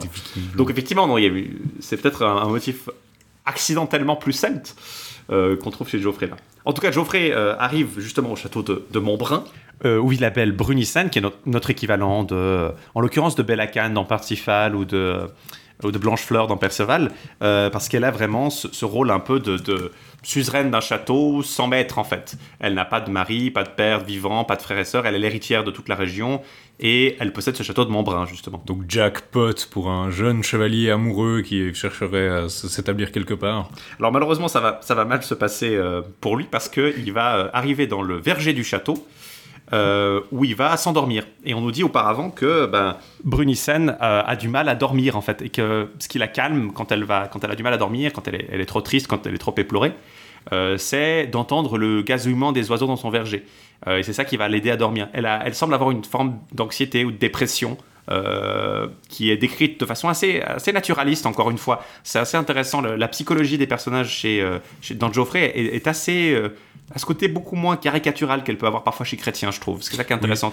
C'est plus subtil, disons, dans la description des émotions. Il y a de longues pages de description justement amoureuses dont on vous a parlé un peu dans notre épisode sur Tristan et Iseux qui, sont, qui font un peu partie du genre. Euh, puis je me demande si justement l'espèce de langueur dont tu parles, c'est pas une espèce de complémentarité de ce que l'amour va lui permettre de trouver comme accomplissement. Genre elle était seule, elle avait pas de famille, puis l'amour ça va être un peu le miroir de ça. Euh, je dis, c'est pas présenté explicitement du tout, mais j'ai l'impression qu'on a un peu justement une espèce de désarroi. Elle va faire une blague d'ailleurs à la fin du roman sur le fait que, que Geoffrey l'avait empêché de dormir et qu'elle s'en vengera un jour, euh, de façon un peu humoristique comme ça, mais elle, elle rappelle ça de façon un peu taquine. Mais ap- après, il y a effectivement ce côté un peu, cette lassitude inexpliquée. Bon, alors, de manière générale, euh, on va le voir, le château de Montbrun, comme toute la région, en fait, est sujet à des accès de lamentation euh, et de tristesse parce que leur seigneur, leur suzerain légitime, On le sait pas encore. on ne le sait pas encore, mais on va, c'est important de le préciser, euh, est, est dans une situation un peu compliquée. Ça, ça, ça leur cause des problèmes. Euh, alors, Brunissen, n'entendant plus les oiseaux, se dit qu'il y, a y un problème. Elle va envoyer son sénéchal euh, ré- réveiller Geoffrey, qui est dans le, Parce le qu'il jardin. il voit qu'il y a quelqu'un dans le jardin qui a fait fuir les oiseaux, et puis Mhm. Et, et du coup, il... Geoffrey va être réveillé brutalement par le sénéchal, qui va lui lui dire de se réveiller ou il Ouais. le tue. Euh, Il dit levez-vous ou bien je vous tue. Puis ensuite Geoffrey se lève, ils se mettent à se battre l'un contre l'autre. Et puis finalement Geoffrey réussit à le battre et il lui dit bon bah tu promets de me laisser dormir maintenant. Le sénéchal part. euh, il revient chez Brunissen qui, qui lui dit mais comment ça Eh ben, On va envoyer quelqu'un d'autre. Puis on envoie à chaque fois en fait euh, trois, trois personnes euh, de suite. Euh, qui vont à chaque fois se battre contre Geoffrey et Geoffrey est énervé parce qu'à chaque fois il a l'impression que c'est le même type qui revient. Il Oui, parce qu'il leur, il leur promet de, euh, de, de- de plus revenir et de le laisser dormir. Alors chaque fois, euh, quelqu'un qui est, qui est différent va, va, va prendre le défi. Puis finalement, ils vont envoyer un peu toute la garde, quoi. Ils vont essayer d'envoyer un peu la moitié du château pour aller. euh, Parce qu'ils ont compris qu'à force d'envoyer des types un par un pour le battre, ça marche pas très bien. C'est un peu l'évolution de la saga Assassin's Creed. Au début, c'était là, ouais, peut-être que se battre un par un contre un type, ça marche pas. On doit essayer quelque chose de plus, plus de travail d'équipe. Et ils parviennent à l'amener devant Brunissant. Euh, il tombe instantanément amoureux d'elle. Euh, et il lui laisse entendre d'ailleurs qu'il lui dit Ah, madame, vous pourriez me maintenir en votre pouvoir euh, sans aucun équipement plus facilement qu'une centaine d'hommes, tellement il est, il est amoureux d'elle.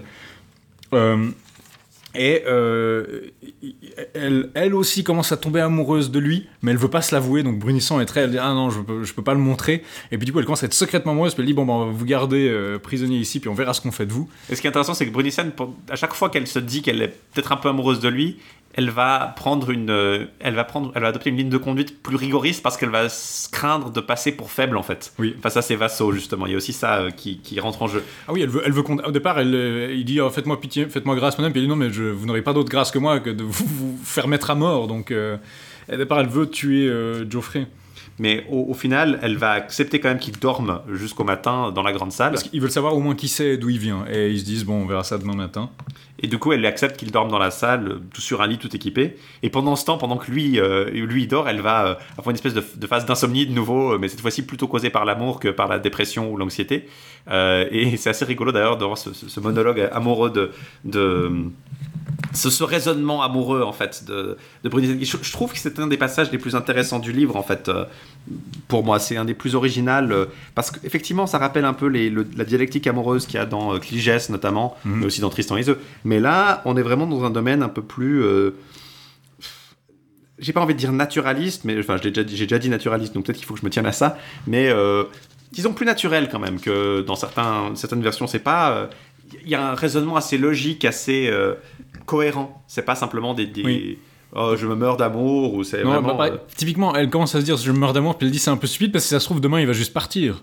Et puis Euh, peut-être qu'il a déjà quelqu'un. Peut-être qu'il a déjà quelqu'un. On sait, elle- il lui a rien dit d'autre qu'il était de la cour d'Arthur et qu'il était crevé parce que j'aime beaucoup de Geoffrey qui veut juste dormir, qui est juste crevé parce que on n'a pas assez souligné ça. Mais tout au long de son aventure au début, il se dit je vais pas manger, je vais pas dormir avant d'avoir retrouvé Tola. Puis progressivement, il devient de plus en plus faible et crevé et affamé et il se rend compte que c'est pas possible et il commence à manger et dormir un peu. Mais au départ, il avait fait cette espèce de vœu de je vais, je, vais rien consommer ou dormir avant d'avoir accompli ma quête. Et du coup, quand il arrive dans le verger, il est vraiment éclaté. Et à chaque fois que les gens lui parlent, il a juste envie de dormir. euh, C'est pour ça qu'ils acceptent de le garder jusqu'au lendemain matin. Et c'est marrant parce que ce dialogue aussi, elle se parle à elle-même. Alors parfois, elle dit Mais qu'est-ce que je pense? Mais est-ce qu'il il est beau et gentil? Il a battu trois chevaliers que j'estimais plus que toutes. Puis euh, elle se parle à elle-même Mais chasse de toi cette pensée. euh, tu, tu sais pas s'il est de bonne famille. Euh. Mais elle commence à elle a aussi cette dialectique justement sur le fait que euh, il y a des gens qui sont riches mais qui ne valent rien de par leur argent sont, ou qui sont rendus pires par leur argent mais les preux deviennent meilleurs et meilleurs euh, chaque jour parce qu'ils travaillent leur prouesse. Euh, Il y a une dialectique sur justement la, valeur des gens qui, qui dépend pas forcément justement de leur statut. Euh, Et au final, elle décide, elle décide finalement que euh, elle arrive plus à. Elle, est. Elle est folle en fait, elle- parce qu'il a à moitié avoué son amour, puis elle se dit elle- elle-même que peut-être qu'il a dit ça juste pour pouvoir partir et pour qu'il la sauve. Et elle décide finalement d'aller le, sauve- d'aller le surveiller lui-même en fait. Et du coup, elle se lève, euh, et au moment où elle sort de sa chambre, le guetteur de la tour lance un cri, et tous les gens de la ville se lèvent, et chacun commence à pleurer, à crier, à se lamenter. Euh, tout le monde, hein, de, le texte nous dit vraiment bourgeois et chevalier mènent douleur farouche et extraordinaire. Mhm. Et euh, les demoiselles, euh, au milieu desquelles, du coup, on brunissane avec elles, hein, euh, se manifestent leur désespoir, s'arrachent les cheveux, se griffent. Et Geoffrey se réveille, parce qu'il a entendu le bruit, et il, il s'assoit sur le lit sans, sans- sans- sans sortir du lit, et il dit Mais euh, qu'est-ce qui va? Pourquoi vous pleurez autant? Pourquoi vous, vous criez autant? Et du coup, tout le monde lui tombe dessus à bras raccourcis. tout le monde devient complètement fou, prend une masse, qui une massue, qui une épée, qui un couteau, toutes les armes qu'ils ont en main et il commence à trucider le lit dans lequel il est. Et Vraiment, hein, euh, lui il crie Arrêtez par Dieu, ne me tuez pas, Seigneur Insensé, vilain, fils de traître, ainsi vous serez mort sans nul doute. Et tous de l'assaillir, qui avec le couteau, qui avec la lance, qui avec l'épée, qui avec la masse d'armes, qui avec la cognée, qui avec le dard. Et donc il, Euh, et c'est vraiment. euh, on fait une comparaison avec les, les chaudronniers qui martèlent. euh, Oui, il, y a une centaine de chevaliers, tous viennent au moins donner quelques coups sur le lit. Et donc Geoffrey se, se tasse dans le lit et dit que grâce au drap et à son armure, parce qu'il dort en armure, c'est très, très Excalibur aussi, il, do- il dort en armure, il est épargné. Et du coup, il se fait un peu discret. Euh, J'aime beaucoup cette scène, j'aime beaucoup le, guette- le guetteur qui fait un cri puis tout le monde se maquille. Ça fait un peu appel à la prière, mais pour, euh, mais pour des, des lamentations. c'est ça. Non, mais du coup, ce qui est rigolo, c'est que vu qu'il vu qu'il se réfugie dans les draps, il, il, qu'il bouge plus, les autres pensent qu'ils l'ont tué et qu'ils se disent Bon, bah voilà, on est, on est tranquille maintenant, on peut aller dormir. Et puis justement, donc euh, pendant que tout le monde s'endort finalement, il réussit à s'échapper. Et justement, Brunissant vient s'enquérir de ses nouvelles et on lui dit on l'a tué. Puis là quoi? Mais vous l'avez tué? Pourquoi Puis du coup, elle a un peu cette espèce de, de double jeu où elle était ah non, il faut pas que je montre que je commençais à tomber amoureuse de lui. Puis elle va vérifier le lit puis elle voit qu'il est vide. Puis alors du coup, elle, elle s'énerve parce qu'ils l'ont laissé s'échapper. Ouais, parce qu'au Euh. début, ouais, vraiment, il pensait qu'il l'avait tué. Mais il y a aussi le fait que euh, après, après coup, il y a plusieurs répétitions pendant la nuit. hein. Le guetteur fait plusieurs cris, Mhm. et chaque fois, on nous dit que bah, de nouveau de la lamentation. Et cette fois-ci, Geoffrey a un peu appris la leçon. Il reste tassé dans le lit euh, au lieu de demander ce qui se passe. Mais ce qui est rigolo, c'est qu'au même moment où elle, elle a cette dialectique amoureuse du est-ce qu'elle est amoureuse de lui ou pas, lui, il se demande mais comment, comment une dame si belle, si noble, si, si gentille peut avoir des serviteurs aussi euh, méchants et déshonorables et euh, peut, être euh, aussi cruel envers moi. Et c'est pour ça en fait c'est ça qui va le pousser à, à- à partir et à, à pousser à partir parce que il, il se dit en fait finalement que euh, ça vaut pas la peine parce que finalement ça se trouve elle l'aime pas vraiment elle a beau être belle mais elle l'aime probablement pas. Les deux sont très forts à se persuader que l'autre n'est pas amoureux de, de, de, de- de lui ou d'elle en fait. Euh, c'est ce qui va le pousser à partir en fait. Le texte nous dit s'il savait l'amour que, que Brunissen lui porte il ne franchirait pas les portes du château. Mais vu qu'il le sait pas euh, il décide de, de se lever et de partir. Oui, il y a le sénéchal de Brunissen qui prête serment de ramener euh, Geoffrey, ils savent rien d'autre de lui qu'il est chevalier de la cour d'Arthur, mais il fait le serment de le ramener dans un délai d'un an ou de revenir se constituer prisonnier. Il fait le serment sur les reliques comme d'habitude. Euh, L'épisode suivant, euh, Geoffrey re- rencontre un bouvier. Enfin il est en train de partir de Montbrun Il est en hein, train de donc, partir de Bombrin, il rencontre un bouvier donc qui chérit ses bœufs, euh, ses bœufs comme ça, et euh, il, partage, genre, il partage un peu un repas avec lui, mais quand il lui demande la raison du, du- du fameux cri, genre il dit mais pourquoi est-ce que tout le monde crie, se lamente, etc. Le bouvier devient aussi foudrage et il se met à lancer des javelots et des pierres sur Geoffrey. Euh, Geoffrey réussit à prendre ses distances à cheval et du coup à se marier un petit peu parce qu'il a, il a plus rien à lui lancer, mais le bouvier continue à péter les plombs et il se met à buter euh, quatre euh, de ses bœufs à coups de hache. Donc à coup de cogné, il tue quatre de ses bœufs et Geoffrey trouve ça marrant mais se dit waouh, il, il sait pas quoi en penser. Il reste quand même un peu interloqué par euh, la scène qui- à laquelle il vient d'assister. Donc apparemment, c'est pas juste le château de Montbrun. Les gens de la région, quand on mentionne ou qu'on pose la question de pourquoi ces lamentations, ils explosent. Et Geoffrey le- ne sait pas encore pourquoi. Ouais, c'est vraiment les, les- les caractéristiques sont vraiment très bibliques presque. hein. Ils déchirent leurs vêtements. euh, il y a Mm. vraiment cette rage primale euh, qui, qui- vraiment hein, euh, tout pleine de mauvaise colère. Il prend une, un- il prend vraiment euh, ça très. C'est vraiment euh, un Hulk quoi. Ouais. C'est vraiment ce côté complètement euh, déchaîné qui Mm. est qui est mis euh, en avant là-dedans. Euh, et vraiment, le, le- le truc, c'est le plus rigolo, c'est qu'ils savent même pas qu'ils crient de façon incohérente. Ils insultent spécifiquement Geoffrey quand ils sont en rage. Ils disent Ah, tu vas pas t'en sortir vivant. Mais vraiment, hein, c'est pas. T'as l'impression au début qu'ils sont en train de baver, de- de- d'avoir la, la, la, la mousse aux lèvres. Mais en fait, non, non, c'est vraiment l'écume aux lèvres. C'est vraiment pas ça. C'est vraiment une rage froide presque par moment. Mais ça prend le contrôle d'eux, puis ça continue, d'ailleurs, ça, ça continue avec le prochain épisode de Ogier euh, Dessart. Oui. Euh, mais ça continue jusqu'à ce qu'il trouve quelqu'un qui arrive à sortir de cette espèce de transe pendant suffisamment longtemps pour lui dire où est-ce qu'il pourra trouver des réponses. Oui, c'est évidemment, euh, de nouveau, il rencontre une compagnie après avoir quitté le bouvier qui, de nouveau, crie, se lamente, il demande de nouveau la raison, il n'a pas appris son, sa leçon.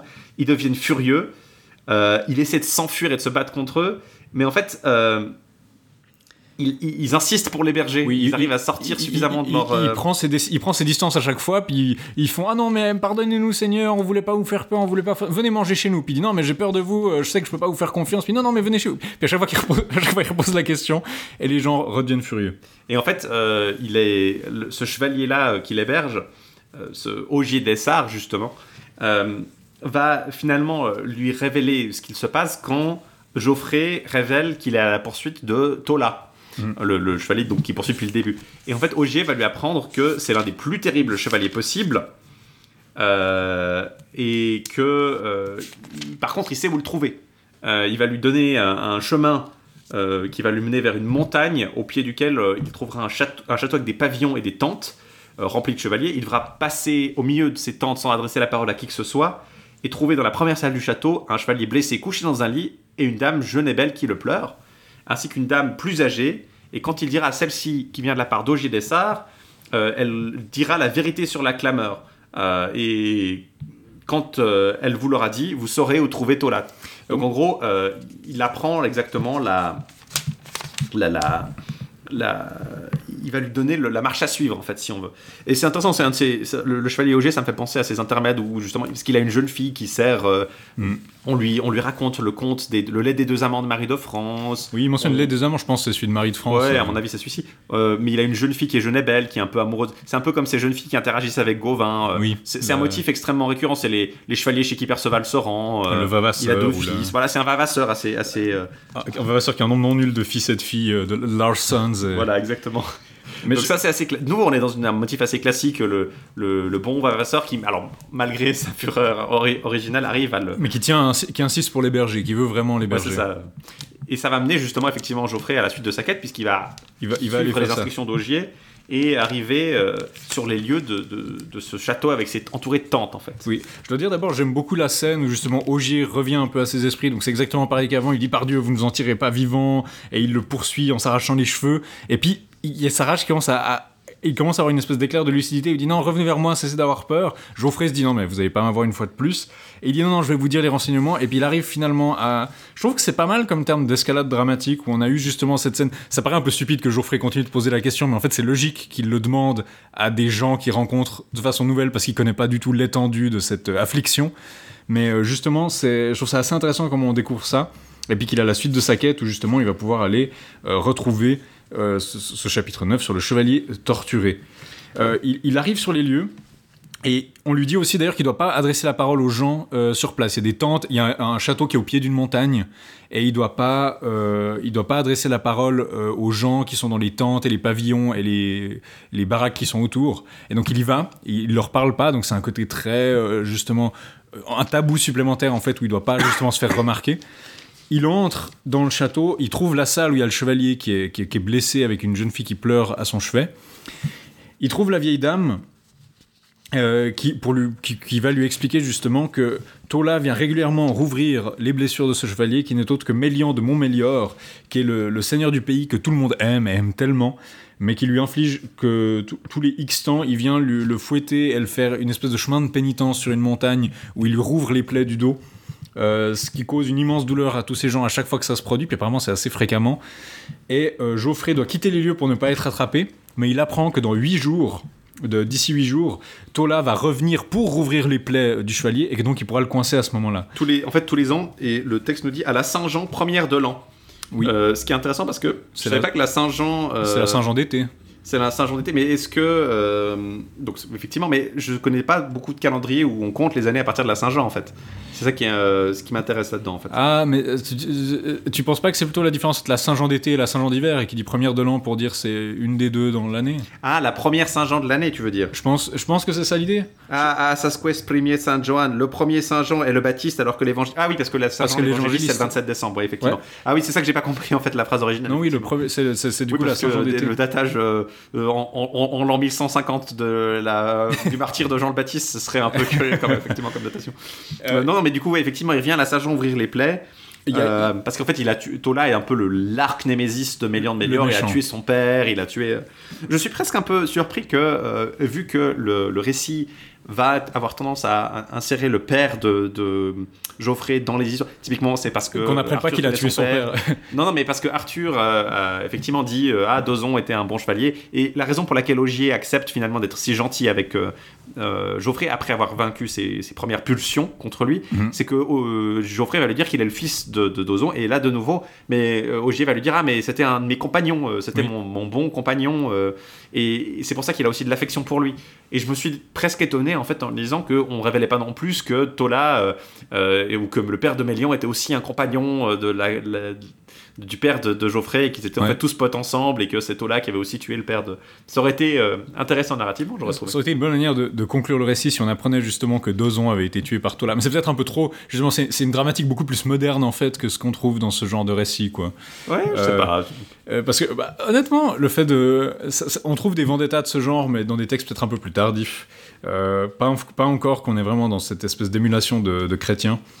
Euh, je trouve que c'est assez intéressant parce que je trouve un, passage qui est assez marrant, c'est que la vieille dame dit euh, Je n'espère qu'aucun ne puisse le délivrer, sinon Gauvin. Genre, son exemple de chevalier qui serait suffisamment preux pour euh, délivrer Mélian, ce serait Gauvin. Et donc, on a un peu cette, mode qu'on trouve dans les, dans les romances françaises aussi, où Gauvin, c'est vraiment le parangon de la chevalerie. Et généralement, le héros de la du roman que vous êtes en train de lire, c'est un type qui, est, qui se montre au fil de l'aventure être l'égal de Gauvin. Ce qui est un peu ce que- ce qu'on trouvait déjà chez Chrétien, où il partageait la vedette, c'est-à-dire qu'il était toujours là, mais il fait un peu partie des meubles de la cour. C'est pas forcément le héros, mais il partage souvent la vedette. Et un- une formulation que j'ai trouvée assez marrante, enfin marrante, intéressante, c'est quand il arrive dans le château, on nous dit il n'a trouvé personne, ni homme, ni femme, ni créature. Euh, il n'a euh, il n'a trouvé personne, ni homme, ni femme, ni aucune créature, sinon en peinture. Donc euh, cette espèce d'image d'un château vide, à part des représentations peut-être murales ou des tapisseries ou des peintures, je trouvais ça assez intéressant comme formulation. C'est sur ces entrefaites que Geoffrey va décider de- d'attendre justement le retour de Tolat, et ça marque exactement en fait la moitié du roman. Euh, on est à la, en termes de, longueur en tout cas de vers, on est à peu près à 5000 vers à la moitié, euh, à la moitié des chapitres aussi selon l'édition de, de Brunel. Donc on va faire une petite pause ici avant de vous retrouver pour la, suite et découvrir euh, ce qui va devenir de, Geoffrey face à Tolat. Et on vous retrouve tout de suite après cette euh, petite page musicale et publicitaire.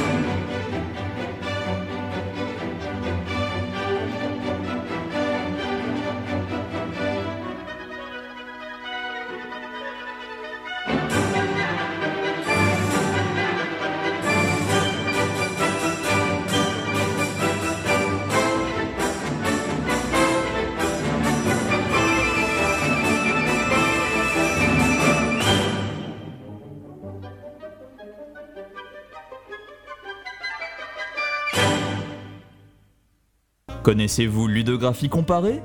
À chaque numéro, Mathieu Gou C'est moi, dissèque un élément d'un jeu vidéo un signe vidéoludique. et vous donne les raisons de l'existence de ce signe.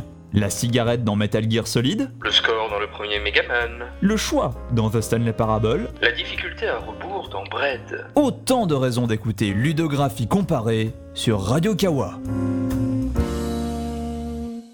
Voilà, alors avant de cette euh, petite page de pub, on a entendu euh, le Gopak final de la foire de Sorochinski, composé par Modeste Moussorski. Euh, alors, on est à peu près, on vous l'a dit, à la moitié du, roman, mais en fait, finalement, ça va aller assez vite. hein. À partir de là, ironiquement, le récit avance pas mal. Il y a beaucoup de choses qui se passent en un temps assez, assez court. En termes de, disons, de durée, les aventures vont être plus brèves, tout en occupant plus de, de place. Euh, c'est le moment que Zinc abrège le plus en fait. Oui. Euh, Il y a de- dans- des chapitres entiers qui sont vraiment des redites ou des, des motifs euh, assez récurrents. Et ça va commencer d'ailleurs par le, disons, la clarification, la, la- la résolution d'un, récit qu'on avait vu un peu plus tôt. Le récit des lépreux va, trouver une, certaine façon une conclusion, une explication. Puisque en cherchant un endroit où rester pendant la semaine qui le sépare, grosso modo, de la- l'arrivée de Tolat, Geoffrey va tomber sur un, bois et il va décider euh, de, de, de trouver euh, une, un gîte, disons, euh, et de la nourriture dans cet endroit-là pour attendre euh, Tolat, justement? Il y, a une, il y a une espèce de raisonnement où il voit un sentier, il se dit s'il y a un sentier, il doit y avoir des gens dans le bois, et s'il y en a, ils doivent avoir à manger. Et donc, euh, bon, c'est Voilà, ils ont- c'est un peu risqué comme raisonnement, mais il réfléchit comme ça. Et il tombe sur une vieille femme qui est couchée sous un pain, accoudée.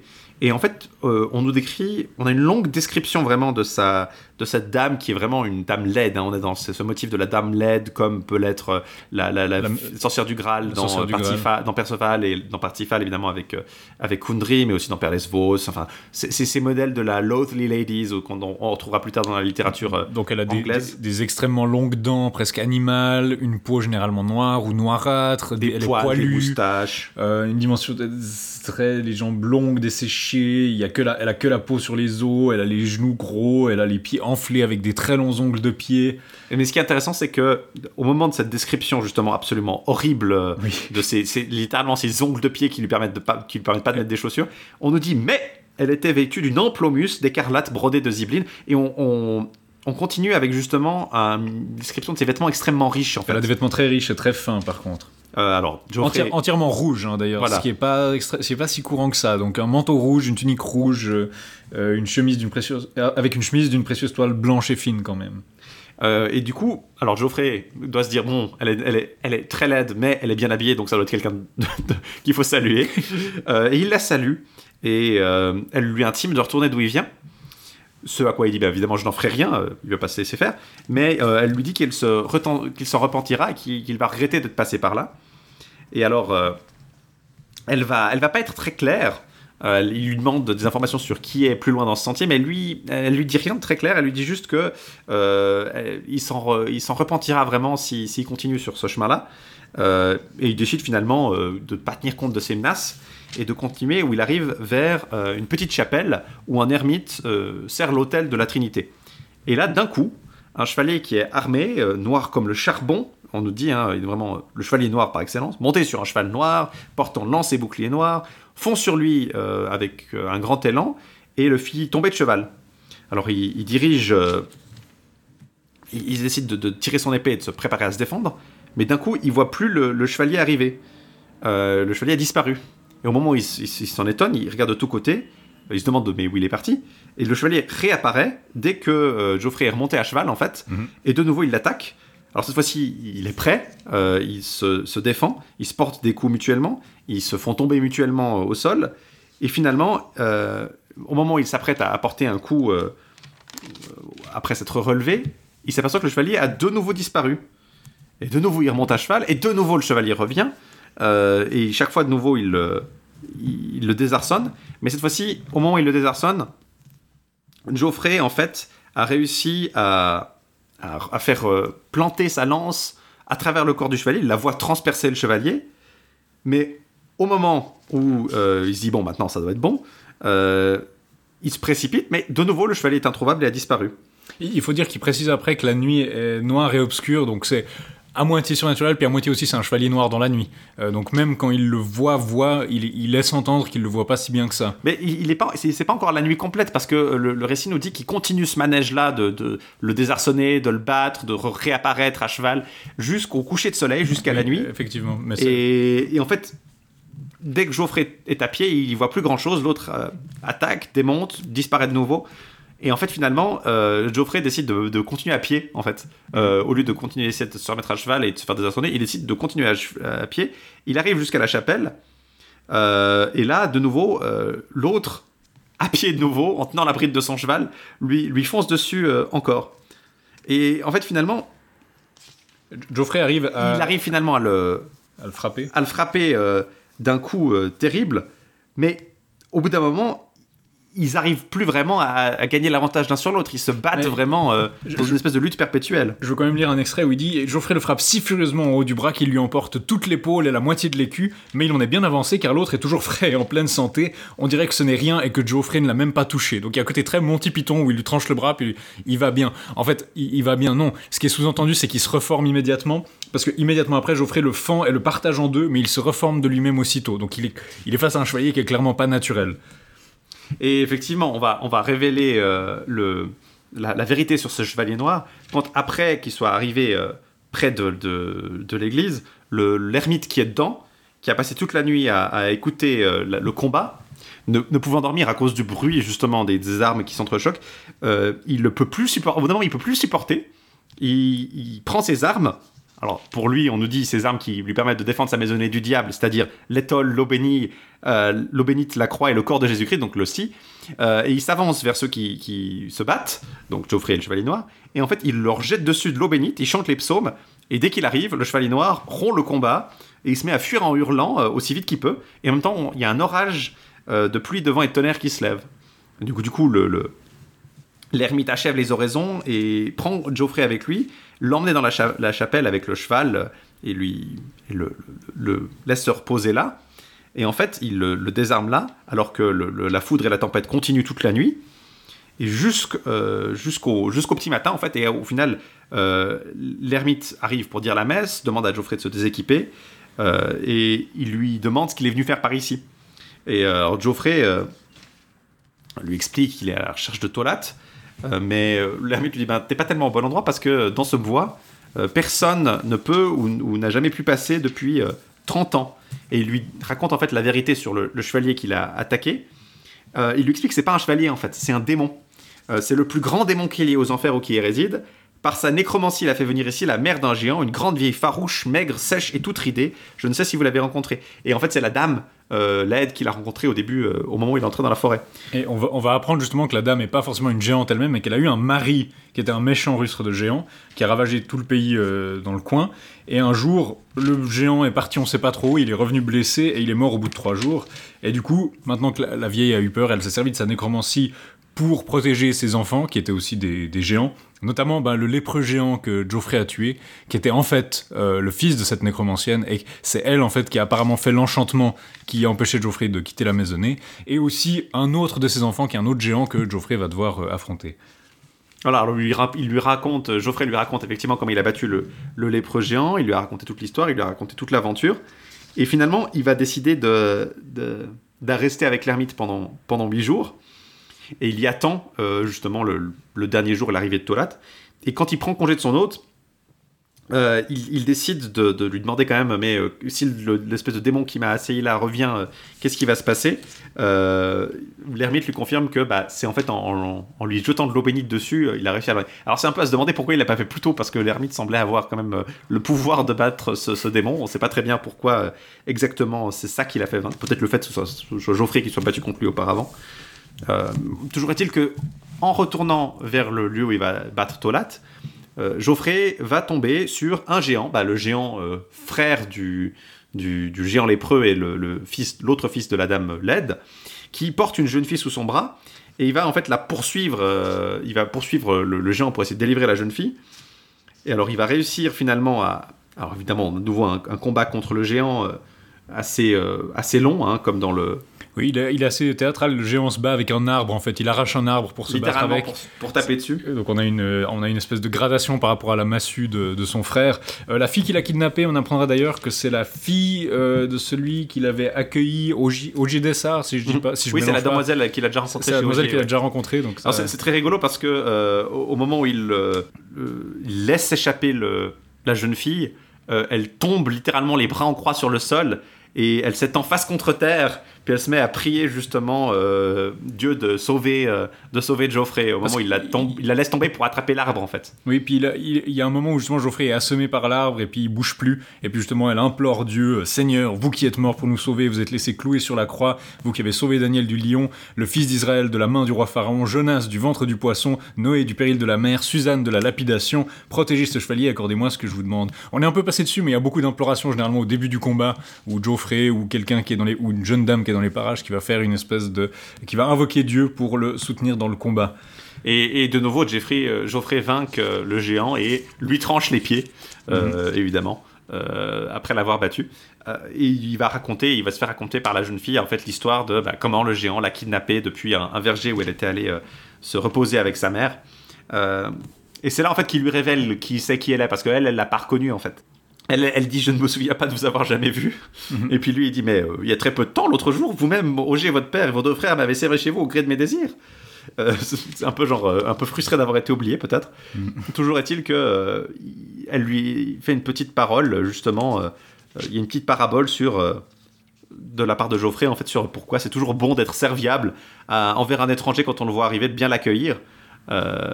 C'est assez ouais c'est- un peu curieux cette passage là ça, ça implique que euh, s'il l'avait pas bien accueilli euh, il aurait vu la, la demoiselle dans les bras du géant puis il se serait dit nah mais ils ont pas été très gentils avec moi euh, je vais pas aller la sauver toujours est-il que ben il va continuer son chemin avec la jeune fille et la- pour la rendre à son père justement.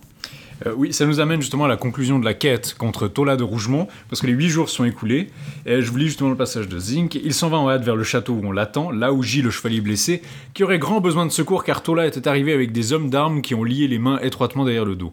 Ils sont quatre gaillards qui portent quatre grandes lanières de cuir de cerf avec des nœuds nombreux, dont ils le fouettent en lui faisant gravir la montagne, selon leur habitude. Oui, il y a un côté très scisif comme ça. euh, Cela, cela fait 7 ans qu'ils le traitent ainsi, donc apparemment 7 ans euh, régulièrement. Ils l'ont tiré hors du château, tout, est nu, tout nu, puis l'ont mené au pied de la montagne.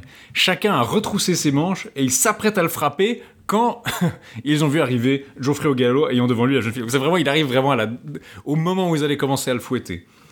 Il Tola est défié par Geoffrey, mais euh, Tola est orgueilleux en fait. Une, on voit que c'est un méchant parce qu'il dédaigne de s'armer et il prend que sa lance et son écu, ce qui sous-entend qu'il n'a pas d'armure.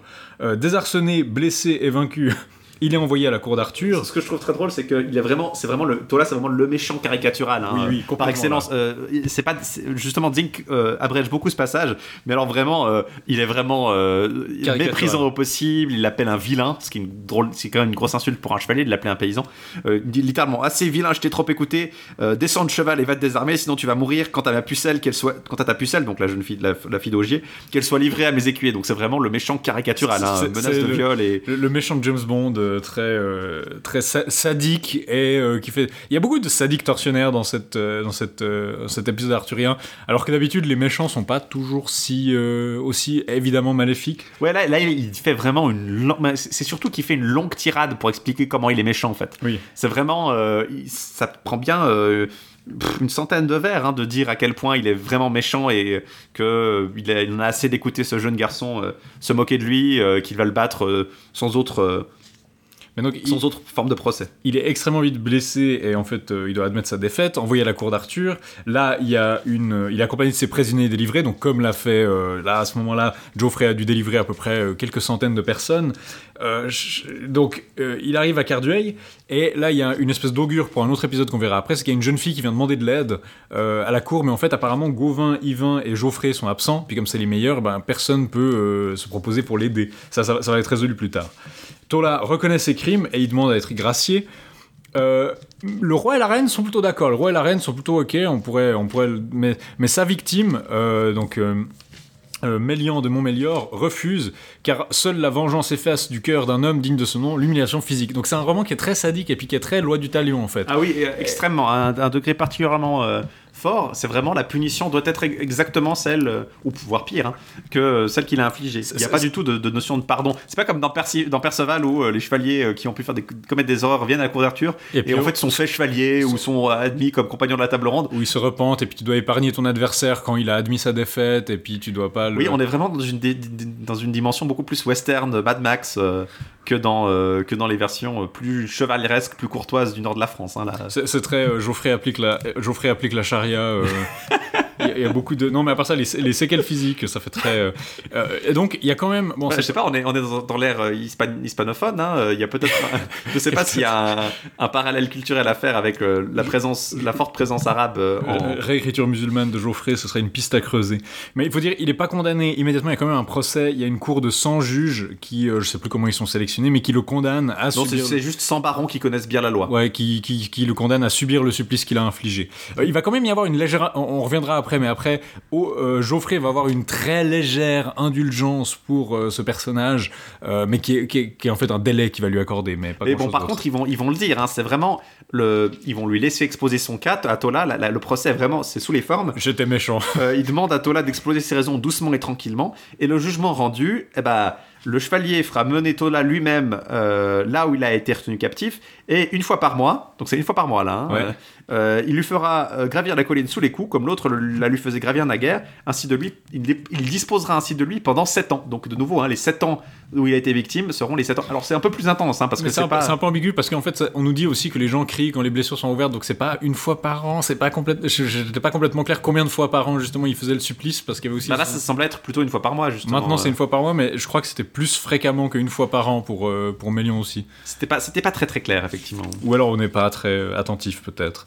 Euh, mais donc, euh, Geoffrey va ramener la Philogie à son père, donc ça, c'est un passage un petit peu. euh, qui, se veut aussi un petit peu peut-être comique, où il feint d'abord de dire Ah, j'ai pas retrouvé votre mais j'ai trouvé cette dame, et peut-être qu'elle pourra vous servir tout aussi bien. Et puis, le père est triste, mais en fait, bien sûr, ils se reconnaissent, et puis ils voient que c'est bien sa fille. Je sais pas pourquoi il s'est dit que ce serait une, bonne prank, un petit, petit moment d'humour. Ils essayent d'insister pour qu'il soit toujours cette espèce de vavasseur euh, qui héberge le chevalier. Ils insistent pour le garder chez eux, mais il refuse de s'attarder et il veut repartir pour Montbrun. Et c'est rigolo, c'est qu'on on nous dit euh, à la fin, au moment où il s'apprête à partir pour Montbrun, que euh, il parle avec euh, Ogier justement de Brunissen et de la dame, des bonnes qualités de Brunissen, de ses faits, de ses gestes, sa belle éducation. Et puis à la fin, Ogier dit on ne peut lui reprocher qu'une on ne peut lui reprocher qu'une chose, elle ne veut pas aimer jusqu'ici, elle ne s'en est jamais souciée. Ouais. Et Geoffrey dit oui, dit Geoffre, elle serait dame accomplie si sa pensée était à l'amour. Ce serait peine, grand dommage et péché qu'elle perde ainsi sa jeunesse.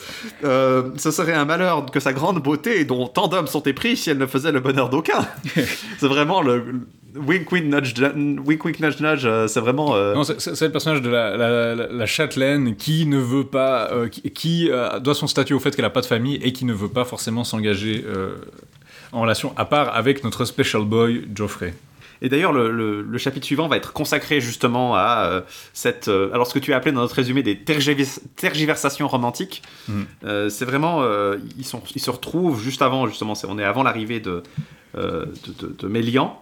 Euh, parce que Mélian va, va rejoindre. Il est à la cour d'Arthur entre temps, il est allé euh, Oui. pour le procès de, de, de Tolat.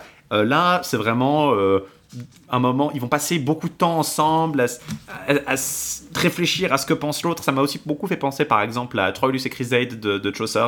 Mhm. On est vraiment dans cette dimension tout à fait proche de ce, que, ce qui est aussi dans Cligès. Euh, c'est vraiment c'est ce, ce discours amoureux interne euh, où il se demande ce que pense l'autre. Très, très psychologique sur les dards de l'amour, sur la flèche de l'amour. Et quelque part, il y a aussi un côté très, très réaliste, qui est beaucoup moins, qui est éloigné des considérations simplement euh, purement philosophiques ou matérielles à propos de l'amour, parce que c'est vraiment euh, une dimension pratique. C'est des, on est dans une société où on, ne peut pas euh, avoir des relations d'essai entre, entre guillemets. Il y a une, Oui, une certaine oui. latitude, mais pour une dame comme Brunissen, elle peut pas simplement euh, s'engager puis se dire bon bah si ça marche pas, ça marche pas. Il y a vraiment une dimension euh, plus, plus disons plus sérieuse au fait de de- d'entrer dans une relation avec quelqu'un, surtout quand on est dame d'un château, que ça implique un certain pouvoir, etc. Bon, C'est aussi un peu laborieux parce qu'on a des passages où justement Geoffrey se dit Ah, quand je vais la voir, je vais lui parler comme ça. Donc on nous montre même pas Geoffrey en train de parler, mais on le voit en train de se demander ce qu'il va lui dire et comment il va lui parler et quel discours il va lui tenir. Oui, Il se un beaucoup leur conversation peu- dans la tête. hein. Ouais. C'est assez. Moi, j'ai trouvé que c'était un passage intéressant, effectivement, mais effectivement, je comprends Ouais, qu'il puisse un- être un peu. euh, il se passe pas grand chose, effectivement. Disons, j'ai trouvé un peu bizarre d'avoir ce passage extensivement qui effectivement est peut-être plus intéressant par rapport aux autres, et puis de couper le grand combat contre le méchant et puis de le résumer, quoi. C'est ça qui m'a semblé. Après, le peu- grand combat contre le méchant, pour l'avoir lu, il est pas non plus excessivement intéressant. hein. Oui, oui, c'est sûr. Il y, a ce côté, il, y a, il y a ce côté un peu rigolo parce que c'est vraiment le méchant de, de- de- de dessin animé quoi. Ah, je suis très maléfique, euh, tu, tu, perds, tu gaspilles mon temps, jeune puceau, freluquet, je vais te vaincre et faire violer ta compagne. euh, ah. Et du coup, c'est peut-être pour ça aussi qu'il est vu comme moins intéressant, euh, je sais pas. Enfin, en tout cas. Après ces longues tergiversations internes, s'ensuivent un discours où il- finalement il s'avoue leur amour, mais il y a un côté toujours un petit peu ambigu parce que Brunissen, elle, elle veut quand même pas trop faire celle qui est un peu trop. Le truc, c'est qu'elle se dit que si elle est trop enthousiaste à l'idée d'accepter Geoffrey, elle se dira que ses vassaux vont peut-être voir la chose d'un mauvais œil, ils se diront ah elle va vers le premier venu, c'est pas terrible.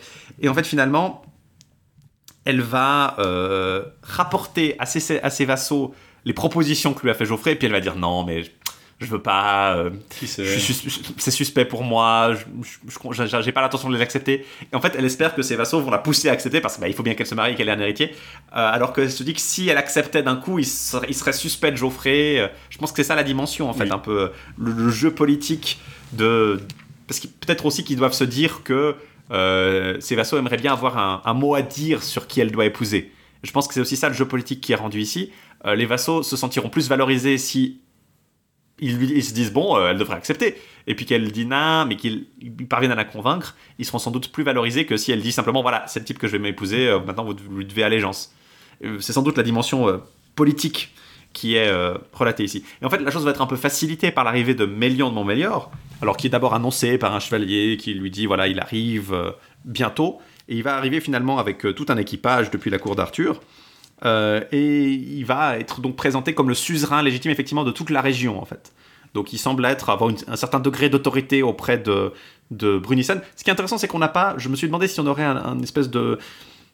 Je sais pas, il est, il est suzerain de la région Ovi Brunissen, qui est une héritière célibataire. Peut-être qu'il y aurait une dimension juste de relation entre les deux qui aurait pu être là. Je crois qu'on nous dit pas exactement, mais apparemment toute la région le pleure comme leur seigneur légitime, donc ça a l'air d'être un seigneur intermédiaire entre Brunissant et Arthur, euh, qui a l'air d'être. euh, puisqu'on va chez lui, pour- puisqu'on va chez Arthur pour régler les différends, euh, qui est le haut roi, et puis euh, qui a l'air d'être un seigneur local, mais effectivement, on nous dit pas typiquement s'ils ont des liens familiaux ou autres, je crois pas. c'est c'est un peu curieux. C'est vraiment cette dimension qui n'est pas très détaillée, qui est un peu complexe à, appréhender. Mais toujours est-il que c'est finalement, euh, grâce à, c'est- par l'intermédiaire de Mélian qui va présenter Geoffrey en fait comme un, un, un époux légitime pour Nyssen, en tout cas Oui. que ça va se. Il va, il va jouer vraiment un rôle d'entremetteur où il va venir voir euh, Geoffrey puis il va lui dire mais est-ce que vous l'aimez? Puis là oui je l'aime mais non mais est-ce que vous voulez la prendre pour femme? Il dit oui oui puis après il va essayer puis elle dit il dit ah, mais vous savez n'importe quel roi n'importe quel empereur serait satisfait de d'être de, de la marier alors je serais bien outrecuidant si je m'imaginais euh, que j'étais digne et puis finalement euh, bien sûr euh, il, il va essayer de les pousser l'un vers dans les bras de l'autre Alors, juste avant l'arrivée de Mélian, va y avoir un, un petit épisode intermédiaire où deux jeunes filles arrivent en pleurant. Euh, ah, il va d'abord penser, Geoffrey, qu'elles arrivent avec Mélian, mais en fait, elles vont leur expliquer qu'elles étaient, les- elles étaient venues demander euh, secours à la cour d'Arthur et qu'elles n'avaient pas trouvé là de, de chevalier pour les aider, alors que euh, l'une d'entre elles, en fait, avait été euh, dépouillée de sa fortune, de ses vassaux et de ses biens. Donc, en fait, elle n'a pas voulu donner son amour à un chevalier qui s'est révélé être perfide. C'est en fait la version un peu. euh, ce qui aurait pu arriver de mal à Brunissen, quelque part. Oui. C'est la version. Le conte un peu. euh, la, la leçon un peu. Qui peut arriver si vous mariez pas un bon chevalier. Euh, elle n'a pas voulu euh, donner ses, ses terres et à un chevalier perfide euh, qui a, a péché qui lui a enlevé ce qu'elle possède en fait. Et du coup, elle est un peu frustrée parce qu'elle est, enfin un peu frustrée, elle est, elle est désespérée surtout. Elle est à la cour d'Arthur et là, aucun chevalier n'a pu lui donner son appui. Et alors, il y a une mini liste où Geoffrey va faire la liste, mais où était donc parti Gauvin, Yvain, Lancelot du Lac, Érec, Carduit, le sénéchal Queux, Bédis le Preux, Tristan, Perceval et Calogrenant. Alors elle, elle dit bon, bah, je sais pas moi, hein, mais euh, j'ai demandé secours et personne n'a rien dit. hein. Euh, et du coup, il va, il va leur faire promettre. euh, il, va, il va finir par promettre parce que Brunissen, elle est un peu frustrée. Ses pucelles se plaignent surtout que Geoffrey. Dont tout le monde lui a fait l'éloge, qui a vaincu Estoul Félon, qui a battu le géant lépreux, qui a battu le géant qui essaie d'en kidnapper la, la fille d'Augier, qui a battu et capturé Tolat. Euh, euh, elle se dit, euh, ouais, c'est en lui que je place mes espoirs. Et, là, il y a un moment assez rigolo où Brunissen, entre ses dents, euh, dit tout doucement Pucelle, vous parlez comme une sotte. À moins qu'on m'en enlève par force, j'en aurai tout ce que je désire avant que je le laisse s'éloigner de moi. Genre, littéralement, euh, non, euh, je laisse. Vous voulez, vous voulez euh, Geoffrey, vous devrez le, tirer avec des pinces avant qu'il avant qu'il vienne vous aider. Hein. Là, il y a peut-être des échos de Yvain, en fait, de, la relation entre Yvain et puis sa, sa châtelaine qui voulait le, garder auprès d'elle pour, entre autres, pour, la, pour protéger le domaine, mais où justement Yvain était en train de, de cavaler faire d'autres aventures. Euh, le- le- elle a, elle a- ouais, mais c'est vraiment ce côté euh, assez euh, justement elle est bien avertie elle, a- elle va pas avoir le même coup parce qu'elle lui dit vraiment à la fin c'est allez chercher ailleurs votre aventure ma belle amie de celui-ci vous n'emmènerez pas miette c'est vraiment ce côté un peu égoïste comme ça j'adore moi. je trouve que c'est une des de, de tous les j'ai beaucoup aussi Sordamore qui a aussi un peu qui a aussi un peu ses caractéristiques beaucoup plus fines disons elle est sa personnalité est mieux décrite que même Blanche-Fleur, par exemple, est, est un peu un, un non-personnage dans, dans Oui. Perceval. Euh, si, en fait, elle est quelque part un peu plus proche de, de Guenièvre dans Lancelot, ou même de, de quelqu'un comme justement euh, Sordamore dans Cligès. euh, ici, Oui. c'est ça que Ouais, je trouve assez rigolo. euh. T'as aussi le filtre un peu misogyne de ah la femme qui ne montre pas ses émotions, elle est hypocrite ou elle est un peu euh, menteuse et puis dissimulatrice comme le sont les femmes. Ah hypocrisie. Oui, mais ce qui est ironique, c'est mais- cette espèce de misogynie qui filtre, qui, qui filtre un peu à travers le personnage de Brunissen. Pour nous, ça la rend presque plus intéressante, en fait. Oui. Euh, elle, a, elle beaucoup plus d'aspérité. On est aussi beaucoup plus dans sa mentalité que qu'on ne l'est jamais dans les, la plupart des dames de, des récits euh, de chrétiens, par exemple. Donc c'est en ça que je la trouve assez rigolote, justement, ces petites scénettes où elle est là. euh, non, non, mais euh, vous me prendrez pas mon mec, hein, euh, arrêtez là. hein. Et finalement, il va, il va finalement lui donner raison parce qu'il va accepter de secourir euh, la dame, mais seulement après avoir fait tout ce qu'il avait à faire à la cour de, de Brunissen.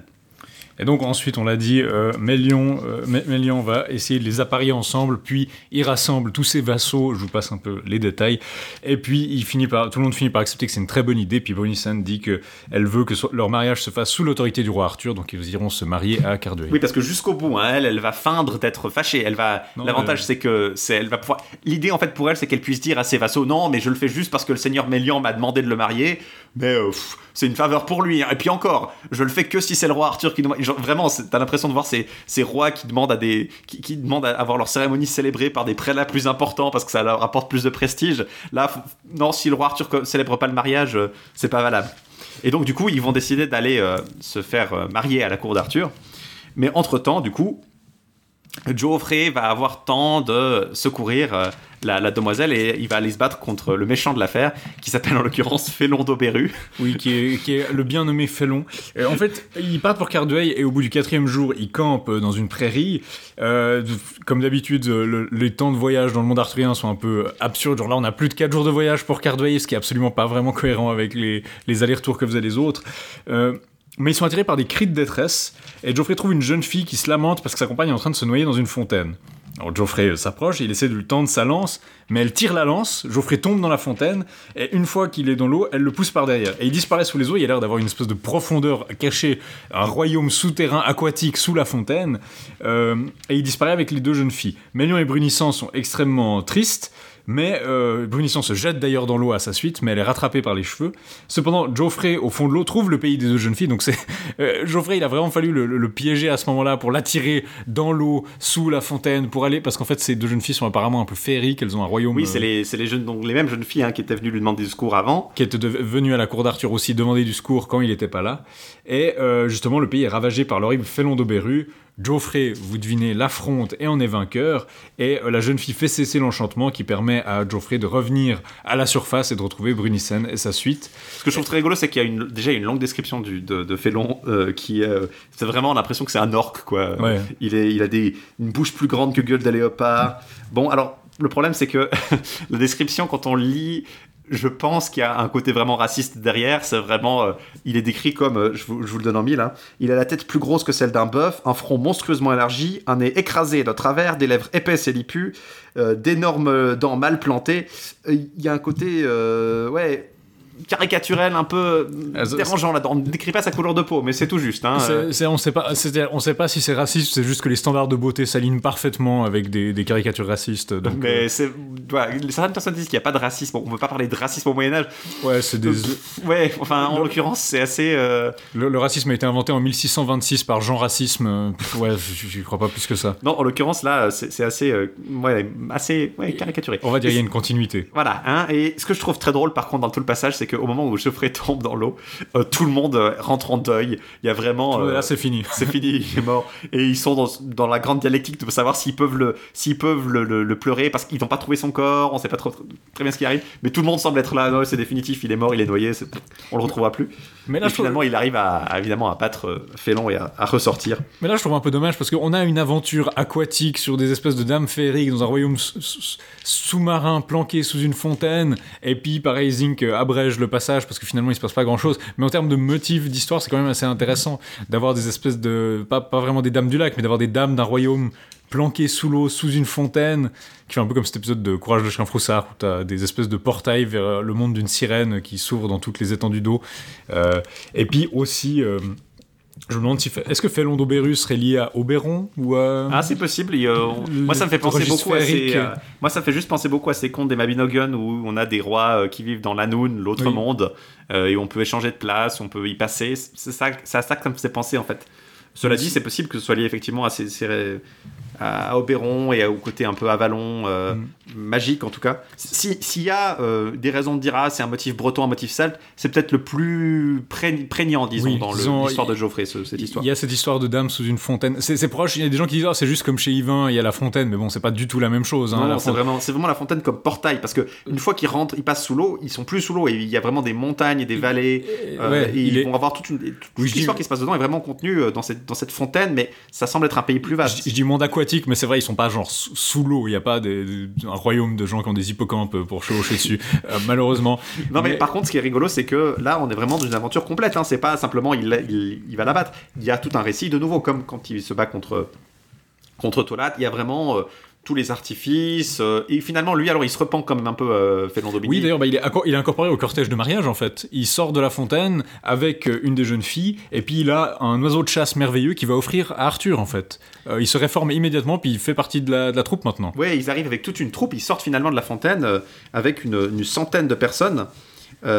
Et, et là, en fait, c'est ça, ils ont appris avant cela à, la, Arthur, visiblement qu'il n'est pas mort. Et en fait, c'est des messagers d'Arthur qui vont apprendre à Brunissen qu'en fait, euh, non, euh, Geoffrey s'en est sorti. Euh, et en fait, ils, ils voient là la, troupe d'une centaine d'hommes menée par Geoffrey, justement. Et là, évidemment, elle a une telle joie Brunissane en voyant Geoffrey qu'elle ne peut plus rien dire, mais qu'elle lui saute simplement au cou, l'embrasse et le fait asseoir à côté d'elle. Mhm. Euh, et à côté d'elle aussi, euh, on s'assoit Mélian, puisqu'il est effectivement son seigneur légitime. Je crois qu'il y a aussi, si on regarde le parcours psychologique de Brunissen, il y a l'idée que, apparemment, le fait d'avoir cru qu'elle avait perdu Geoffrey euh, dans cet épisode, ça l'attendrit un peu, puis ça, ça met un peu fin au barré. Alors, elle a accepté de le marier, donc c'est un peu fini, mais ça euh, contribue aussi au fait qu'elle met fin à ces espèces de barrières, puis qu'elle em- embrasse son amour pour Geoffrey de façon plus visible. Oui, c'est ça, c'était curieux parce qu'elle elle semblait assez clairement être amoureuse de lui, elle lui et entre eux ils le savent, mais je crois que c'est surtout ce qui lui fait tomber ses barrières avec le monde extérieur en fait, parce que entre eux ils étaient ils avaient avoué leur amour, mais c'était surtout cette espèce de façade qu'elle présentait à ses vassaux et à ses hommes, euh, qui était euh, celle de quelqu'un qui n'était pas plus amoureuse que ça, et qui le faisait pour le devoir, et en fait elle est un peu obligée aussi de le faire parce que euh, quand elle se lamente pour lui, quand elle le croit mort, bah elle le fait sincèrement et elle n'est pas simplement là, ah ouais bon bah j'en suis débarrassé, au moins voilà.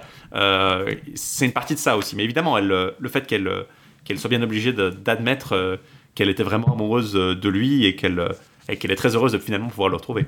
Donc, s'en suivent les noces à Cardueil.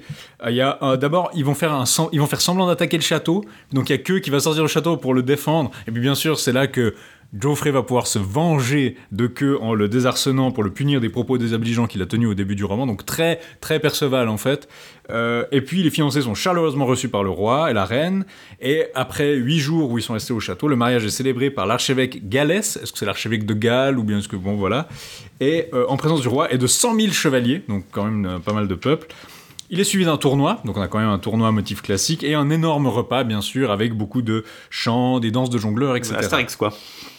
Sauf que c'est pas la fin de l'histoire, parce qu'on va pouvoir un autre épisode qui reprend celui de la bête. C'est- un décalque de l'épisode qui avait ouvert euh, le roman. Euh, Il y a quelqu'un qui a un écuyer qui arrive puis qui crie tout voilà écuyer qui arrive en gueulant dans la cour oh, aux armes. Et qu'est-ce qui se- qu'est-ce qui se passe? Le roi lui demande ce qui se passe. Euh, pourquoi me le demander levez-vous vite ne tardez pas j'ai peur que vous perdiez du temps. Donc mm, there's no time to explain. Et comment ça à perdre du temps? Et il lui dit Je suis sorti du château il y a un instant pour me promener, puis il y a un oiseau qui est venu s'abattre sur moi et qui a failli m'emporter, puis une espèce d'oiseau géant. Je crois que son bec euh, est plus grand que 10 échalas. Il est plus grand que l'on ait fait depuis mille ans. Sa tête est plus grosse qu'une jarre. Ses yeux sont si clairs et si beaux qu'on dirait des escarboucles. Ses pattes sont plus hautes sans aucun doute que cette grande porte. Donc il y a une espèce d'oiseau géant. Ouais, qui- un roc ou un bien un. On, on a dit, des- on a parlé des influences arabes, mais je pense qu'on on pourrait en faire, on pourrait sûrement faire une espèce de théorie craquée sur le fait qu'en fait ça vient des mille et une nuits tout ça. Euh, Moi, ça m'a juste. Moi, moi, la seule image que j'avais, et à la fois quand je pense, je lisais la l'histoire de la bête et ça, moi je pensais juste à Johan et Pierre-Louis et au Schtroumpf en fait. oui. C'est vraiment le krakoukas là. C'est- le cracoucas. Et le roi se dit, par Dieu, je vais m'en rendre compte. Et euh, il, appelle un page, il dit, amène-moi les armes. Gauvin, Geoffrey et Mélian viennent tous les trois devant le roi. Et ils disent, on va vous accompagner au cas où, où l'oiseau aurait le dessus de quelque façon et au cas où il ferait du mal. Et Arthur dit, n'en parlez plus, personne n'ira avec moi, j'irai seul. Arthur est absolument... J'avais dit dans un épisode précédent qu'Arthur était moins actif après la fin de la tradition des chroniques, ce qui est pas entièrement vrai. Il je, me je dois me repentir de ça. Il y a deux, trois romans où Arthur a quand même un peu d'action. Et là, c'est un cas où Arthur Bah. a absolument la bougeotte et puis il est irresponsable. Genre, il veut pas être accompagné, il veut pas être aidé.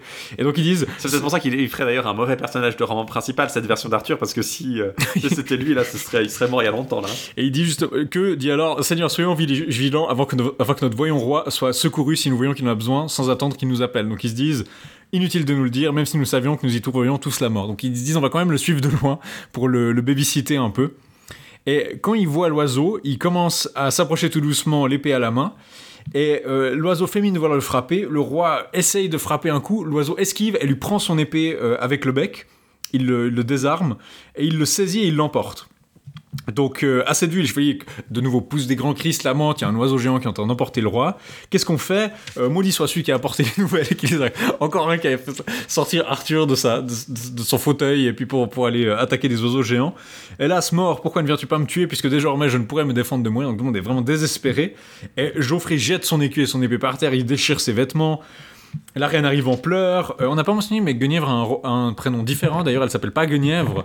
Elle s'appelle euh, Gui- Guilalmec Au Guillaumier ou un truc comme ça. Guillaumier, donc ce serait une espèce de version féminine du prénom Guillaume, ce qui est un peu particulier. Mais bon. Guillemette. Bah, Guillemette. Guillemette. Et donc tout le monde est triste, et à chaque fois ils ont l'impression de voir le- le- l'oiseau qui laisse tomber le roi d'une grande hauteur, et alors ils, ils se précipitent tous pour essayer de l'attraper, et euh, l'oiseau le rattrape et le remonte aussitôt. Et ils commencent à, crier, hurler, ils sont tous, bah, on imagine, ils sont tous terrifiés qu'Arthur se fasse mal. Euh, un conte dit alors qu'il faudrait essayer d'écorcher 5 bœufs et de les tirer à quelque distance pour attirer l'oiseau. Ça marche pas du tout. Ah non, bah, littéralement, ils le font. hein. Ils vont chercher les bœufs, ils les égorgent, et ils les ont égorgés pour rien parce que bah, l'oiseau, euh, l'oiseau, il est pas attiré par la bouffe. Donc il reprend le roi et il part dans une région où on nous dit qu'elle est infestée par les serpents, les sangliers, euh, les fauves aussi, d'autres bêtes sauvages. Et donc tout le monde se dit bah il est, il est foutu parce qu'on va pas aller là-bas, c'est vraiment une, une sale région. Chacun rompt et déchire ses vêtements toujours, se frappe le visage, tout le monde se, se- très, euh, c'est très beaucoup d'automutilation dans cette histoire-là. Euh, manifestation de deuil. L'oiseau poursuit son chemin en suivant le cours d'une rivière, donc ça sous-entend que bah, il, passe entre les arbres, etc. Et il, part une espèce de, il fait une espèce de boucle où il arrive au château. Euh, et quand il entre dans le palais, il pose le roi et il se change en chevalier beau et grand, vigoureux et accompli. Et vous l'aurez deviné, c'était le chevalier métamorphe qu'on avait eu au début de l'histoire, qui de nouveau a fait une pré- Pourquoi il l'a refait? C'est pas extrêmement clair parce qu'il avait été mis au défi de le faire et il l'avait fait. Donc pourquoi est-ce qu'il le refait? On sait pas. Euh, et il dit euh, Je vous pardonne, mais que va-t-il advenir de mes barons qui sont en train de courir dans tous les sens? Ah, on va les faire revenir. Et donc l'enchanteur se rechange en oiseau et va survoler les barons. Et tous s'écrient Voici l'oiseau, il se dirige vers le château, il a déposé le roi quelque part, ou peut-être l'a-t-il mangé? donc j'ai- j'aime beaucoup le, Le, côté Benny Hill, comme le ça. côté Benny Hill où tout le monde, se- le côté très slapstick. Ils arrivent au château, puis bien sûr tout le monde peut être rabiboché, et euh, tout le monde est triste, tout le monde est en lambeaux parce qu'ils arrêtent pas de déchirer leurs vêtements et de jeter leurs armes. Alors Arthur envoie euh, un page au village le plus proche pour dire à tous les tisserands et tous les, gens qui vendent des vêtements euh, de venir au château avec leurs vêtements pour fabriquer des nouveaux vêtements à tout le monde. Donc ils payent un costard à tout le monde pour un peu se faire pardonner. Ils seront payés sur l'heure au prix qui leur plaira. Et donc ils font charger 5 chars. Euh, de, de sando, 5 de samit à froid, 10 des meilleurs draps d'écarlate que chrétien ou chrétien n'ait jamais vu nulle part. Oui, Et je crois que ça manquait de description de tissu jusque-là. Voilà, ça, on- Il s'est dit, ah merde, j'ai pas j'ai mis une description pas de tissu. de. Les gens adorent ça. Et C'est vraiment la, la- la rédaction du, du manuscrit final dans, dans le Et monastère. Coco, Et Coco. Plus de tissu. Ouais, mais il y avait la description de la jante. Ouais, mais c'est pas assez. pas assez. Non, non, faut mettre, faut, faut, faut mettre, faut vendre, faut faire vendre, mec. C'est vraiment, il, il- vraiment, cet épisode vous est apporté par les, par l'écarlate. l'écarlate. L'écarlate, euh, un produit des tisserands de Troyes. c'est vraiment, mais c'est ça, t'as l'impression que t'as. les- Autant ça se comprend plus pour chrétien qui vit dans une, un territoire de foire où il se dit, bon, voilà, les gens. Là, c'est rigolo parce que c'est vraiment le même motif, mais juste en comprimé, juste. Oui. Ils arrivent d'un coup avec tout leur tissu. Ça, ça montre la générosité d'Arthur et puis aussi le roi Arthur accorde sa grâce à Félon d'Auberu qui apparemment est, est quand même un des méchants qui s'est réformé. Donc on a un côté très sadique pour le roman, mais aussi Geoffrey a l'air de se- s'adoucir un petit peu parce qu'il a pas tranché les pieds de Félon d'Auberu pour commencer. Bah, peut-être qu'il a ce côté un peu féerique, c'est peut-être aussi pour ça, il vient d'un autre monde. Mhm. Euh, ironiquement, il n'est pas aussi. En fait, puis finalement, hein, son crime, c'est juste de déposséder deux jeunes filles de leurs biens. Alors comparé à ceux qui euh, en violaient ou qui euh, faisaient tuer des chevaliers Ou qui faisait c'est- prisonnier des chevaliers, ou oulala. qui torturaient des chevaliers, c'est pas grand chose. Non, mais il y a vraiment, on a l'impression presque cette gradation des méfaits, si, suivant comment les, la même façon que bah, qui est quand même le grand méchant de l'histoire, n'est pas tué à la fin. Il, il subit une punition qui est quand même pénible, mais qui n'est pas euh, mortelle, enfin, qui n'est pas censée être mortelle. enfin, on se demande bien, hein, parce que le faire torturer tous les mois. euh, Faire torturer pour les mois, ouais. c'est pas terrible. Enfin, il n'y a pas une punition mortelle. C'est pas comme les géants qui sont juste égorgés ou tués, euh, pieds coupés, euh, Ouais. comme comme chez euh, comme il arrive au, au bois du géant. Alors, et au- justement, le géant lépreux. Pas toujours parce que alors là on a encore deux épisodes euh, qui vont conclure le roman.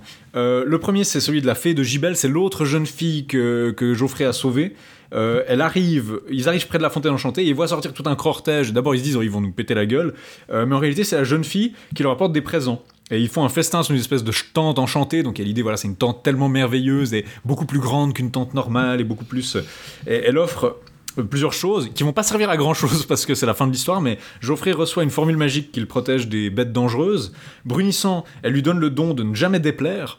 Et à Mélian, celui de n'être jamais fait prisonnier. Jamais prisonnier. Ah, c'est un peu tard, mais, mais, Bah, mais pour la suite, euh, donc il y a cette espèce de- de- d'idée des dons féeriques. Là, à l'occasion d'un espèce de mariage ou de fin, normalement, on a aussi ce motif qu'on connaît hein, de la fée qui se penche sur le berceau, euh, qu'on trouve dans plusieurs chansons de gestes, peut-être certains textes arthuriens ou pas arthuriens aussi, mais là, c'est euh, plus dans un contexte de mariage. Et ceux de la suite, elle donne aussi des cadeaux à plusieurs personnes de, de la suite. Elle révèle son identité. Elle est la fille de Jibel ou Jibel. Euh, Zing se pose la question est-ce que ça pourrait être Jebel, donc le, mot arabe pour la montagne ou les hauteurs, euh, donc Jabal, ce, qui renvoie à plein de lieux. Et euh, le château délivré par Geoffrey dans le monde sous la fontaine s'appelle Guibald- Guibaldac. Puis lui il se dit peut-être que c'est Gibraltar. Hmm, peut-être. Vu Baldac, je sais pas, ça me semble. Donc à cause du contexte hispanique, il se dit peut-être qu'on a un truc un peu arabe, hispanique, Afrique du Nord, euh, qui, qui rejoint notre description de leur mutilation euh, chiite lors de la... euh, oui, non, et effectivement, il y a ce côté un peu. Ouais, entre l'appel à la, pri- l'appel à la prière chiite. et puis les, les mutilations pour euh, pleurer Ali, euh, effectivement, il y a, il y a un certain contexte là-dedans. Peut-être, peut-être, peut-être que c'est de la Shura. Peut-être que si je, si on réécrit suffisamment la datation, on peut essayer d'en faire une espèce de propagande fatimide. mais, mais donc il y a un épilogue où, avant d'entrer dans Montbrun, euh, Geoffrey reçoit l'hommage de- de- des chevaliers du château. En fait, ils le reconnaissent comme leur seigneur parce qu'ils sont mariés maintenant, et il pardonne à la mère du lépreux du géant. Donc la mère euh, nécromancienne qui était quand même celle qui a invoqué le démon, qui est celle qui a enchanté, qui a basiquement engendré un peu tous ces personnages maléfiques qu'il a tués, il lui pardonne. Euh, bah, il va pas la tuer parce que ben, ça reste une femme, donc ce serait un peu plus mal vu de la, de la trucider comme ça. Mais il y a quand même ce, pardon qui vient. Et aussi, euh, il va demander à Mélian une chose. D'abord, euh, d'abord, il passe une nuit avec Brunissen dans l'intimité. Ils sont là. Enfin seuls, genre enfin, on peut arrêter. Parce que justement, un des trucs qui fera beaucoup Brunissen, c'est qu'elle doit maintenir cette espèce de façade sociale face à ses vassaux qui sont des espèces d'abrutis euh, sauvages et qui deviennent fous quand on mentionne, euh, quand on mentionne. Amélian. Et elle doit, et le fait d'être seule et dans l'intimité, voilà, ils ont cette espèce de confort où ils sont enfin réunis.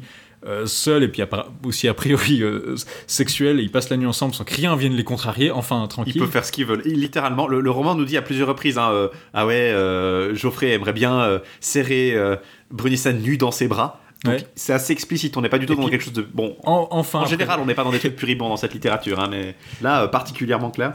Et là, c'est enfin la récompense finale. Le lendemain matin, ils se lèvent euh, pour entendre la messe à l'église. Et c'est assez marrant parce qu'ils ont une espèce de jab. Ça fait vraiment la fin de l'épisode un peu humoristique où tout le monde rigole. Puis il y a la caméra qui dézoome pendant qu'on entend les gens qui rigolent. Et puis la voix qui dit Et ils vécurent heureux.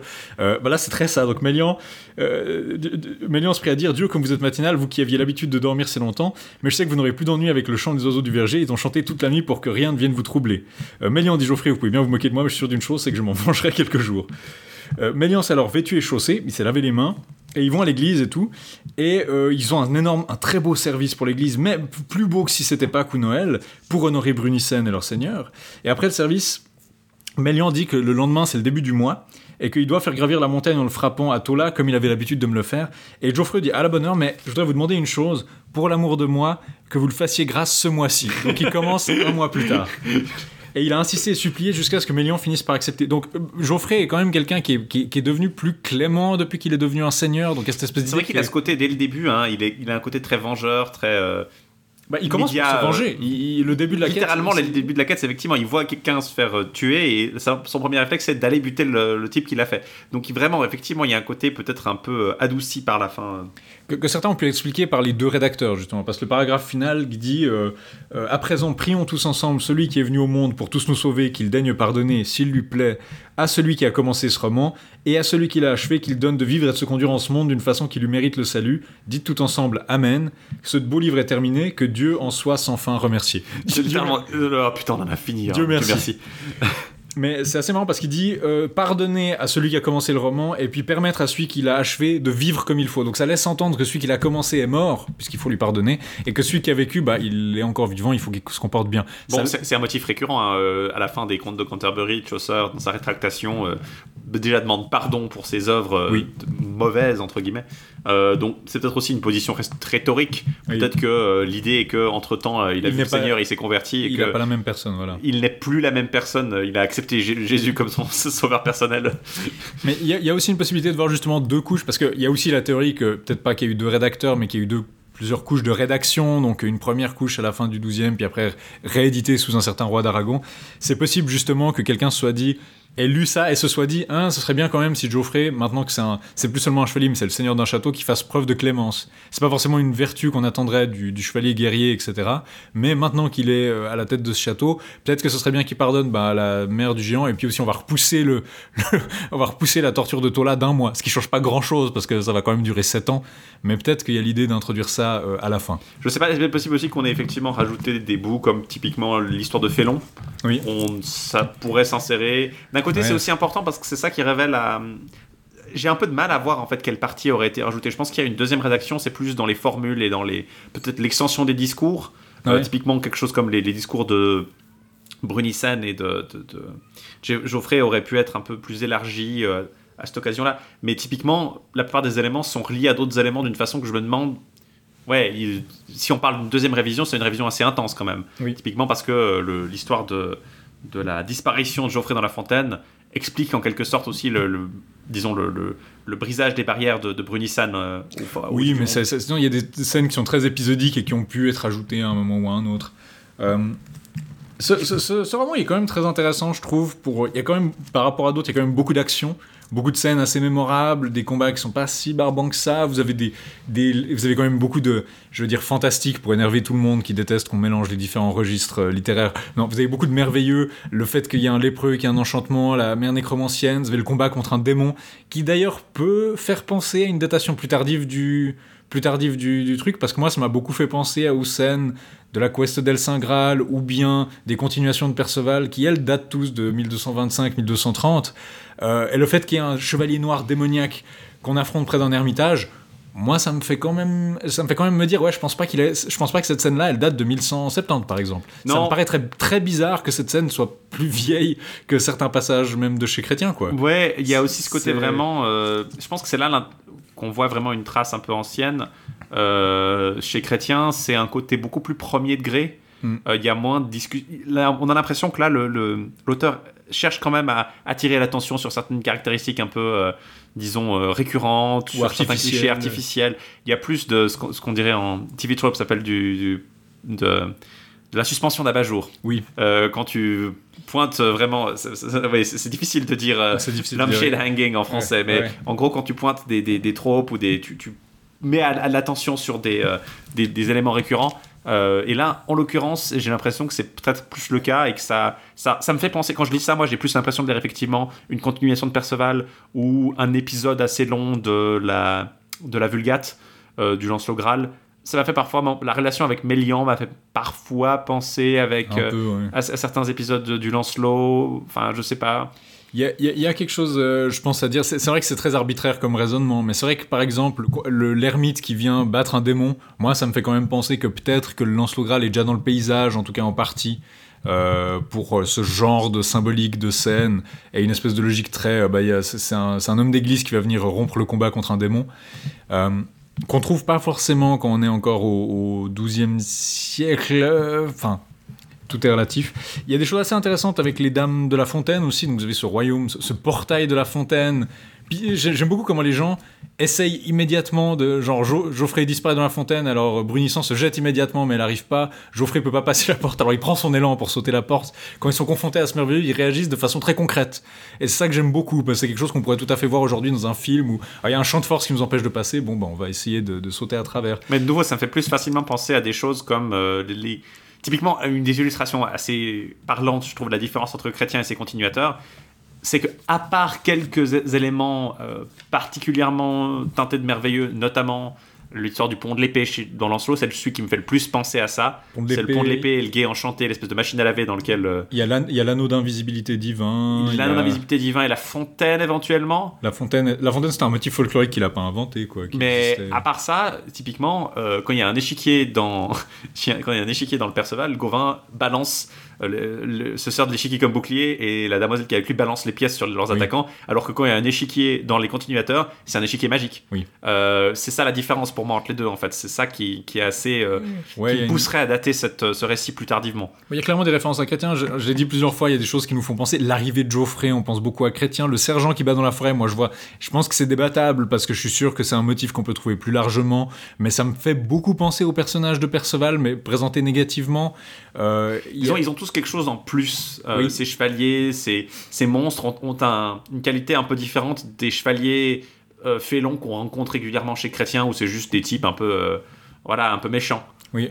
Ça- si, si- si ça fait plus penser à quelque chose, ça me fait penser vraiment à des récits gallois Ouais. à ce moment-là. Ah oui, Mais là, ça me semble être un parallèle que je vais peut-être pas faire sauter, que je préfère pas sauter. Euh, la, la, parce que la j'aurais- sirène pas la trans- sonne. Oui, oui.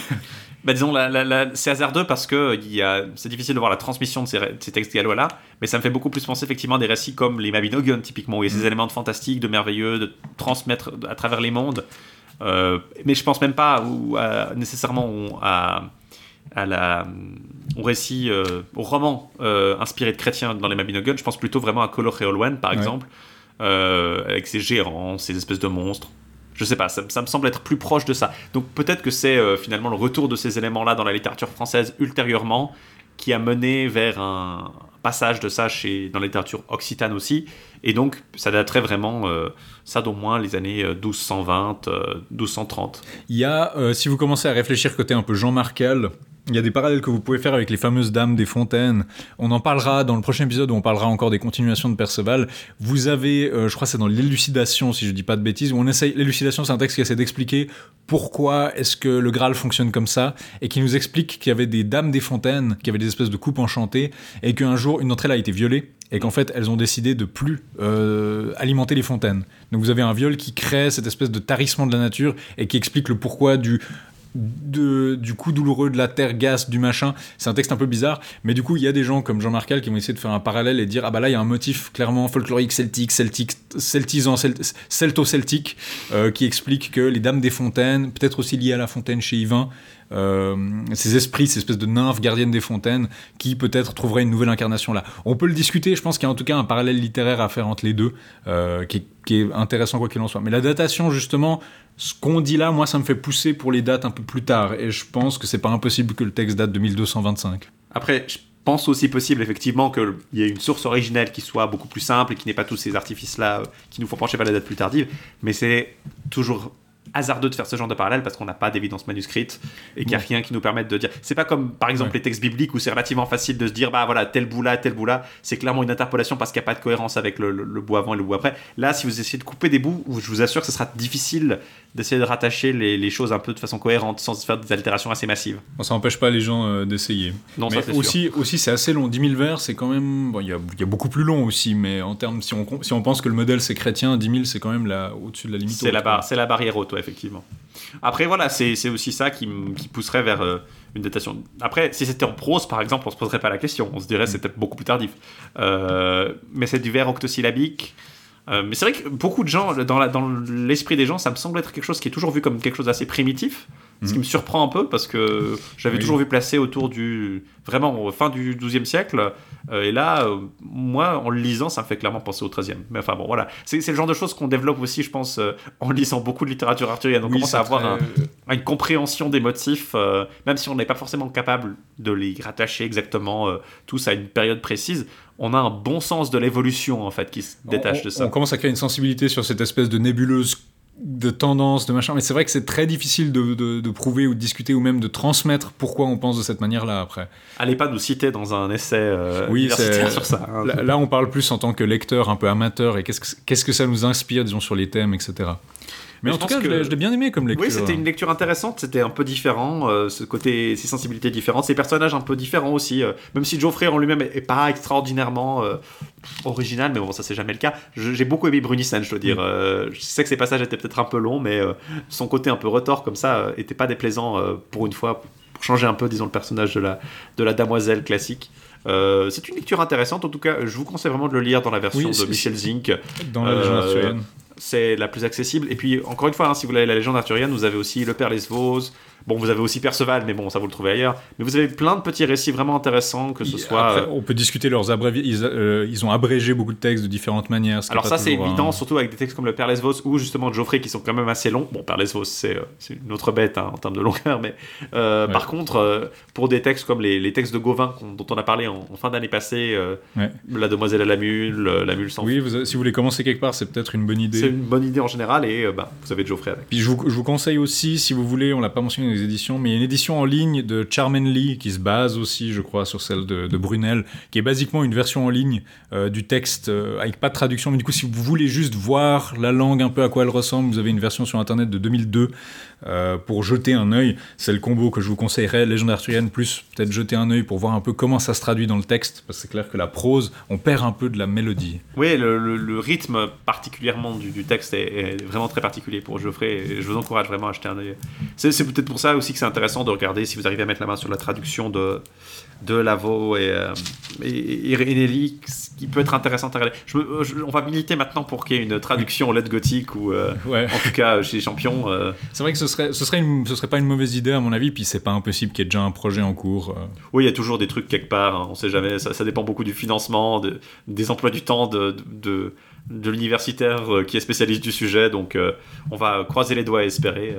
Euh, du, du- copyright de la version Brunel qui est maintenant genre que Disney a racheté euh, l'été passé. ouais, je sais pas, enfin, en tout cas, espérons que la tendance euh, autour de Geoffrey... que Geoffrey revienne à la mode, peut-être, ça peut être aussi intéressant. Euh, D'ici là, on va prendre congé de vous après cette. Ouais, on s'est dit on va faire une émission plus courte, on va parler que de Geoffrey, mais en fait finalement il est assez riche et assez Oui. original en fait, donc il y a pas, il y a beaucoup à en dire. Il y a beaucoup à en dire. Euh, on a dit que le début à la fin se moquait un peu des tropes arthuriens, mais c'est vrai que c'est des ces scènes où Arthur est à la merci d'une bestiole et que tout le monde lui court après en pleurant et en hurlant. C'est assez marrant et puis honnêtement pas si fréquent que ça. Donc il a un ton particulier. Sa langue, on l'a dit, c'est un peu un ovni parce que c'est le seul qu'on a gardé comme ça. Euh, ouais, c'est le seul, euh, c'est le seul récit occitan, donc ça, ça vaut aussi en soi euh, pour cette perspective totalement différente. De la même façon qu'on, c'est intéressant de regarder les versions allemandes, les versions anglaises. Bah là, euh, cette version occitane qui est finalement voisine, tout en étant relativement éloignée. Donc euh, on va conclure là-dessus. On vous retrouve la prochaine fois avec un épisode sur les continuations de Perceval. On avait vu la première et la seconde des continuations. Là on va voir celle qu'on appelle parfois la troisième et la quatrième, mais qui sont en fait un, un embranchement du multivers de Perceval, Into the Perseverse. Euh, voilà, exactement. Et euh, les continuations Manessier et Gerbert qui sont aussi très intéressantes, et qui va nous permettre d'explorer certains des thèmes qu'on a vus aujourd'hui. Mais on espère vous retrouver la prochaine fois. Puis n'oubliez pas, La quête continue.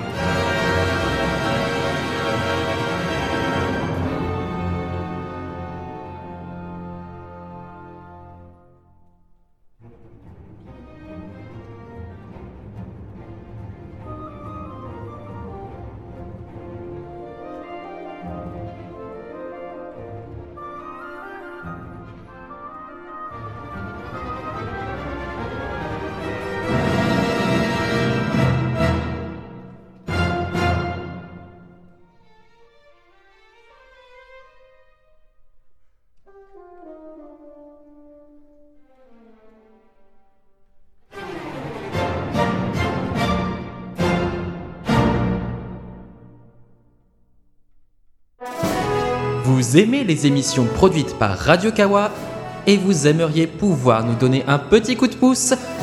Rendez-vous sur patreon.com slash radiokawa et devenez mécène de nos émissions en public, de notre nouveau matériel et de bien d'autres projets visant à améliorer le Radio Kawa que vous connaissez et que vous aimez. Radio Kawa ne touche aucun revenu publicitaire, alors à vous de jouer sur patreon.com slash radiokawa.